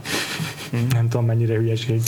Nem, nem hülyeség szerintem. Én mondjuk a, a, az utolsó két jelenetben egy picit más, hogyha most így a szimbolikán gondolkozom, akkor nekem ilyen picit ilyen nem tudom, banálisabb ö, kapcsolódási pontok jutottak eszembe. A, a, a sötét alagútnál az csak így az, hogy az így a, az a pont, ahol így a leg, leg tehát így a, mondjuk a, a szőli nyomozó így a lelke legsötétebb bugyrába készül Na, beleesni, ahonnan már így nincs visszaút, tehát hogy ott olyan, olyan feketeség van már ott a, abban az alagútban, hogy így nem látszik a vége, és hogy a, ott így ezért hogyha itt most elköveti ezt a gyilkosságot, akkor azzal gyakorlatilag így elveszejti magát. Itt ott én, én talán valami ilyesmit érzek ott abban a sötét alagútban. A, a végén meg, amikor belenéz a, a abba az árokba, és akkor ott ki, kinéz a túlsó végén, én abban meg pont azt éreztem ezzel a, a dolly zoom hatással, hogy így, hogy így nincs vége, tehát hogy így belenéz, és így remél onnan valamit, de hogy így a, a túlsó vége az így a végtelenben nyúlik, és ahogy így minél, minél jobban befelé halad, annál távolabb kerül tőle a, a megoldásnak még az esélye is. Ez jó. Igen, egyébként a sötét az nálam is kicsit ez a Széuli nyomozónak a lelki világának a visszatükröződése, meg picit az is, hogy ott, ha elengedik a fickót, akkor ő gyakorlatilag el, eltűnik a, az éjszakába, a sötétbe, a feketébe, azt soha nem fogják utána újra megtalálni. Tehát, hogy az, az ad is egy ilyen lezárási pontot a, az időugrás előtt a sztorinak illetve én konkrétan hallottam a Bong joon tehát ezek mind nagyon hang, hangulatosak, amiket végül is itt felsoroltunk, de hogy egyszerűen ő imádja a klaustrofób tereket. Tehát, hogy ezért, van, ezért vannak a hozban csatornák, a Barking Dogs Never Die-nak egy lakótelepi pinca az egyik uh, fő helyszíne, ami szintén nagyon hasonlít a hoztos ilyen alvilágra, a Parasite-ban is ugye van ilyen tér, tehát hogy ő, ő ezt kedveli. Tehát, hogy neki lehet, hogy van egy ilyen egy ilyen vizuális elfogultsága is. Igen, lehet, hogy, ne, le, lehet, hogy neki, neki így izé elővezetnénk a, a, a, teóriáinkat, és akkor így nevet, ilyen, ilyen kedvesen nevetne egy nagyot, és csak hogy azt mondja, hogy hát, nekem bejön, mert ilyen fura. Figyelj, az, old, az Oldboy-ba Oldboy kapcsán volt egy olyan Park chan interjú, amikor diákok, ilyen film, filmiskolás diákok kérdezgették őt a filmről, és valaki megkérdezte, hogy, hogy az direkt van-e, hogy a, a film elején a főszereplő az kigombolja az ingét, és a film egyik zárójelenetében visszagombolja, és erre mondta Park chan hogy fú, nem, de majd Kánban azt fogja mondani, hogy igen. szóval, szóval igen, vannak ilyen véletlenek. Igen, szóval a Bong joon azért így tényleg tudjuk azt, hogy így nagyon pontosan megtervezi a, a, azt, hogy a filmjei azok így nem csak, hogy hogyan nézzenek ki, hanem hogy hogyan működjön így a, a képi szimbolika, meg a, meg a képi metaforák, meg az elhelyezések. De, de ugyanakkor meg pont most így olvastam nemrég egy interjút az Alison Pillel, aki a, a Snowpiercer-be játszott a, a terhes tanárnénit, és hogy, és hogy ott így kb. az volt, hogy így megjelent a, a, a forgatási helyszínen, akkor így mondta, hogy jó, akkor most tanuljunk meg egy kis dalocskát így közösen, mert az így tök menő lenne, és így, és így egyszer csak így oda ment hozzá a Bong hogy te figyelj, mit szólnál hozzá, hogyha 8 hónapos terhes lenne a karaktered? Mert miért ne? Tehát, hogy így néha tényleg csak így jön, így a fejébe egy random ötlet, ami akkor ott éppen így, így belepasszol abba, abba mondjuk a szürreális világba, amit ő elképzelt, és hogy lehet, hogy nincs mögötte ilyen, ilyen magvas gondolat, hanem, hanem, hanem csak valahonnan így, így jön a fejéből. Szóval ez, ez a fajta ilyen, nem tudom, spon, spontán spontán képzelőerő, vagy ilyen ösztönös képzelőerő, ez is szerintem egy nagy erénye a, a, a Bong Joon-ho-nak, és emiatt lehet, hogy, hogy nem is kell mindent ilyen mindenképpen lekötni valamilyen nagyon egyértelmű metaforikus meg, nem tudom, megfeleltetéshez, de persze tök jó ezzel, ezekkel játszani, meg szerintem tényleg van annyi alapanyag, ilyen szimbolikus alapanyag a Bong Joon-ho filmjeiben, hogy bőven lehet ilyen Figyelj, most nem, nem kezdtem volna el ezeket így felépíteni, hanem tudnám a Bong Joon-ho-ról, hogy nála Ez az, gyakran igen. játszik szerepet az, hogy viszintesen vagy függőlegesen hol helyezi el a karaktereit. Nem, egyébként mondom, azért mondom, hogy ez tudatosan is benne lehet. Én csak mondtam, hogy így, így pluszba ezt így konkrétan hallottam róla, de egyébként nagyon sok ilyen tudatos apróság van még ebben a filmben, például a vágókékpek kapcsán tehát ja, a, igen, a, igen. A, vasúti baleset, mikor megtörténik, akkor természetesen be kell vágni egy pillanatra a kamunáj kicipőt, amit egy ilyen ajándékként adtak gyakorlatilag a sérült srácnak, miután agyon kínozták illetve hát ott ugye nagyon sokat elidőzik a kamera a Song Kang-ho karakterének a véres kezén is, akinek effektíve gyakorlatilag nincsen köze ahhoz, hogy itt történt egy vasúti baleset, de mégis baromira jól érzékelteti, hogy ez az ő hibája is hogy ez az egész tragédia megtörtént. Meg korábban volt még ilyen, hogy amikor mennek a barbecue étterembe, ahol egyébként a, pont akkor, amikor a csónak a lábába beleáll ez a rozsdás szöges deszka, akkor egy pillanatra átvágnak a sülő húsra. Tehát, hogy csak így, hogy dobjon egy kicsit így, nem tudom, a, a, a feelingen vagy a fájdalmon, és utána rögtön visszaváltanak a verekedésre. Tehát, hogy vannak ilyen, vannak ilyen kis apró megoldások, amik szerintem így, így frappánsak. Egyébként azt akartam kérdezni, hogy így, most, hogy így egymás után sűrű megnéztem a Park chan filmeket is, meg ugye most ezt, hogy nem tudom, nektek föltűnt, de hogy nagyon sok ilyen szellemi sérült karaktert vonultatnak fel a koreai filmekben. Tehát, hogy azért ennyire nem, de mondjuk a, a hozban is a Song kang ho egy kicsit ilyen lükének vezetik, vezetik föl, de konkrétan itt, vagy a Sympathy for Mr. Vengeance-be itt, itt egyértelműen ö, vannak ilyenek, vagy a Mothernek a, az egyik főszereplője a fiú, akit a gyilkossággal vádolnak, szintén ilyen. Tehát, hogy ennek van-e számotokra oka, vagy föltűnte nektek, mert csak így most így beugrott hirtelen.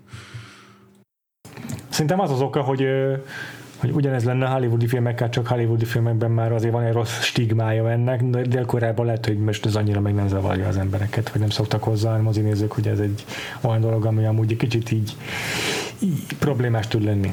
Ö, hmm. Meg így szerintem ez így valamennyire ilyen thriller, ha nem is alapelem, de egy, egy ilyen visszatérő motivum. Egy, a, a, a, a... Ez rohadtul igaz, mert ugye az információ visszatartás az igen. egy könnyen megmagyarázható. In, igen, információ visszatartás, akkor a, hogyha érzékeltetni akarják mondjuk a, a, a nyomozóknak a manipulációit, vagy, vagy, vagy a, a gyanúsított sebezhetőségét. Ugye rosszabb esetben tényleg, amikor nagyon visszás tud lenni, akkor erre vezetik vissza mondjuk a, a, a bűncselekményt is, de, de most beugrott például a, egy, egy viszonylag közelmúltbeli amerikai példa, amiről beszéltünk is a, a podcastben, a Prisoners, a Denis Villeneuve-nek a filmje, ahol szintén mm. az egyik főgyanúsított, akit órák hosszat, a filmben órák hosszat, a, a, a a, a történetben pedig napokon keresztül kínoz a, a, a Hugh Jackman, tehát a, a, a, beszéltünk is arról, hogy ez mennyire elegáns megoldás egyébként. Igen. igen. Viszont azért ez,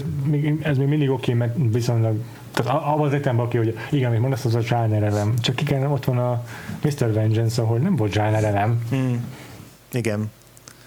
Igen, szóval azt, azt én sem tudom, hogy a dél-koreai filmeknél ez, hogyha ez egy ez egy ilyen, ez egy ilyen be, be, bevettelem végül is még akár a Burningnél is a, a főszereplő, ha nem is, ha nem is men, küzd mentális problémákkal, de egy ilyen, nem tudom, lassabb észjárású srác meg a, a, a főszereplő csajra is így ráfogják azt, hogy na ő is egy kicsit ilyen, ilyen szélelbélelt, tehát hogy tényleg ebben lehet valami, hogy ott koreai filmekben mondjuk szeretnek ehhez a tróphoz nyúlni, vagy ehhez a tróphoz vagy, nyúlni. Vagy az is lehet, hogy csak ők ketten, akik eleve barátok is, tehát hogy lehet, hogy ez, ez náluk valami. Tehát azért nem akarok általánosítani, de például a Park chan van egy, az I'm a Cyborg, but that's okay, az konkrétan elmegy intézetbe játszódik. Tehát mindegy, a kettejük filmjéből már, már többnél láttam ilyeneket.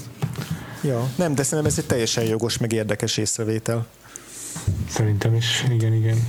És nem hiányzott volna, tehát nem, nem tudom, mondom, szerintem ez olyasmi, amit lehet elegánsabban megoldani. Tehát főleg a krimiben, ahol ez már azért sokszor fárasztó, meg fáradt uh-huh. tróp, ott lehet elegánsabb megoldásokat találni. Ja, igen. Ö, még nem tudom, hogy van-e még vala, amit így nem mondtatok el így a, a, a filmről, és még kívánkozik. Nekem még egy, csak egy érdekesség, hogy Na kapcsolódik, mond, A, kapcsolódik a Memories of Murderhez egy, egy másik uh, vakfoltom, amit egyszer majd szeretnék pótolni. Uh, ez pedig nem más, mint az Ellen Moore-nak a From Hell című képregénye mert hogy Nekem a, is vak voltam. A, a, a Bong Joon-ho nyilatkozta interjúkban, hogy nagyon komoly hatással volt rá ez a képregény, amit az egyik, nem tudom, talán producertársától kapott így ajándékba, és, és konkrétan ehhez a filmhez, tehát így nagyon sokat hozzátett a, annak a képregénynek a, a, a, a világa, ami ugye a, hasfelme, a, jutom a hasfelmetsző Jack sztorit meséli el. Igen. Na, de akkor múltkor a Parcsámutnál beszéltünk, hogy milyen jól lenne neki valami indi képregény, hm. akkor a Bong joon is felvetetjük ugye ezt, és akkor ott megcsinálhatná most jól igen. a From Hell-t. Abszolút, abszolút, igen. Ez érdekes, mert nekem a képregény nem volt meg, de a Johnny Deppes filmet azt láttam, és így most így nagyon régen láttam kapásból, nem tudnám megmondani, hogy mik lehetnek ugye a viktoriárus Anglia meg e között a, az áthalások, de, de ja, most én, már én is kíváncsi vagyok, hogy én, akkor a képregényben mi volt. Ja, én, én úgy képzelem ez alapján, hogy a, hogy a képregény is egy ilyen kvázi megoldatlanság felé vezető ö, nyomozásnak hát, a sztoria. Igen, úgyhogy... És abban is egyébként vaskosan benne van az autoritás, tehát ez a, ez a, ez a a társadalmi privilegizált rétegnek a, a felsőbbrendűsége és a, emiatt kialakuló tehetetlensége az alacsonyabb rétegeknek. Az vaskosan benne. Ez tök jó, tök jó, hogy felvetettem, meg jó, hogy szóba jött, mert ez egy érdekes vak volt, amit egyszer be kéne pótolni, és nem is jutott eszembe, pedig rohadtul igaz, hogy a szisztematikus tehetetlenség, ez egy ilyen jó párhuzam a kettő között. Jól van. Akkor, hogyha nincs más, akkor még gyorsan annyi, hogy a, tehát a, felvezettem az elején, de az egy gyorsan összefoglalom, hogy Jó. a gyilkost végül is a való életbeli gyilkost azt 2019-ben azonosították, uh-huh. akkor már ő rácsok mögött ült, de DNS teszteknek köszönhetően bebizonyosodott az, hogy nem tudom már miért kapták el, azt hiszem egy erőszakért. Nem erőszakért, igen. Igen akkor már bebizonyosodott, akkor sikerült rábizonyítani ezeket a gyilkosságokat is, de 30 év alatt elébültek, és az így is úgyis megrohad a rácsok mögött egyébként. De hogy beismerő vallomást is tett, tehát hogy, igen, hogy konkrétan beismerte ezeknek a gyilkosságnak az elkövetését. Ja, igen. Igen, meg még ez egy mondat, hogy a kicsit belenyúlt a film azzal is, hogy mondjuk mikor kiderült ez az egész, akkor mondták, hogy azért csak most, és annak ellenére folytatták a nyomozást, hogy már tudták, hogy nem lehet az elévülés miatt rács mögé juttatni, meg is találják a gyilkost, mert hogy volt valami kavar a vértípusokkal, tehát hogy biztosra vették, hogy B vértípusa volt annak, aki tette, és kiderült, hogy nullás. Mit tudom én, évtizedekkel később. Hát gondolom ez a 80-as évekbeli technológiának a, a megbízhatatlanságából uh-huh. fakad. Jól van. Jól hát van. akkor Nagyon kaptunk egy ilyen, egy ilyen filmen kívüli happy endet a történethez. Ja, hát legalább lezárodott inkább szerintem ez egy, aki még túlélte ezt, a, ezt az akkori nyomozást, az most legalább az megnyugodhat. Igen, igen. A szegény Jake Gyllenhaal még továbbra is fel fog riadni éjszakánként. Jól van, hát Cyclo, köszönjük szépen, hogy visszatértél így a Bong Joon-ho adásunkra, és, és így a két kedvenc dél-koreai zsáneres otőrünket kipipálhattuk így a podcastben. És akkor Cyclóval találkozhattok majd még a Patreonunkon, ha minden jól megy. Uh-huh. Úgyhogy támogassatok bennünket a patreon.com per Vagfolt podcast oldalon, és hallgathatok extra adásokat mi tőlünk legalább ilyen terjedelemben. Ezen kívül Cyclo téged hol találnak meg még, meg, a, meg még a hallgatóink? Ö, engem Twitteren a Cyclotronic alsóvonás elérhetőségen. Szuper. András, téged? Szintén a Twitteren a Gains aláhúzás néven. Péter? Én pedig a twitter.com twitter.com per Freevo néven vagyok, kettő E-vel. András ezen kívül a Recorder blogba is publikál, és hát a podcastnak pedig a, az elérhetősége az összes létező majdnem az összes létező podcast hallgató platform, úgyhogy vakfolpodcast.hu a kiindulási pont, és ott megtaláltok mindent, hogy hogy tudtok ránk feliratkozni, és persze van Facebookunk és Twitterünk is, szintén Vakfolt Podcast név alatt. Jövő héten egy újabb országba utazunk. Így van. El tudod mondani, András, hogy mi lesz a következő adásunk témája? Abszolút, Dél-Koreától most elbúcsúzunk, és így a, elérkezünk így az adásunknak az utolsó, vagy a adásunknak, évadunknak így az utolsó harmadába körülbelül. Hmm. Hát jó. És maradunk egyenlenre még itt a távol-keleti részen, Tájföld, Dél-Kelet-Ázsia pontosabban Tájföld lesz a következő úti célunk. Ez egy film erejéig fog csak megvalósulni, egy művészfilmes berkekben nagyon nagyra tartott rendezőnek a, az egyik legnevesebb filmje. Na, hogy hívják ezt a rendezőt? Kérlek szépen, őt Joe-nak hívják általában. A legtöbbet csak Joe-nak szokták nevezni, de hogyha a hivatalos nevén kéne neveznünk, akkor Apichat Pong Verasetakul talán valami ilyesmi. És Jövő hétre megígérem, kikuglizzuk. Igen, és ez az Uncle Bon Me Who Can Recall His Past Lives angol címet bon viselő bácsi, film. aki képes visszaemlékezni az előző életeire. Így van, jó kis lassú tempójú, kicsit természet fölöttivel játszó művészfilm lesz, tehát valószínűleg inkább a Kim Kiduknak a tavasz-nyár és tavaszához lesz közelebb, mint a Memories of Murderhöz és aztán Tájföld után pedig Indiába és Iránba fogunk látogatni az évad hátralévő részében, több filmmel. Yes. Úgyhogy tartsatok velünk továbbra is az ázsiai kis körutazásunkon. Addig is sziasztok! Sziasztok! Sziasztok!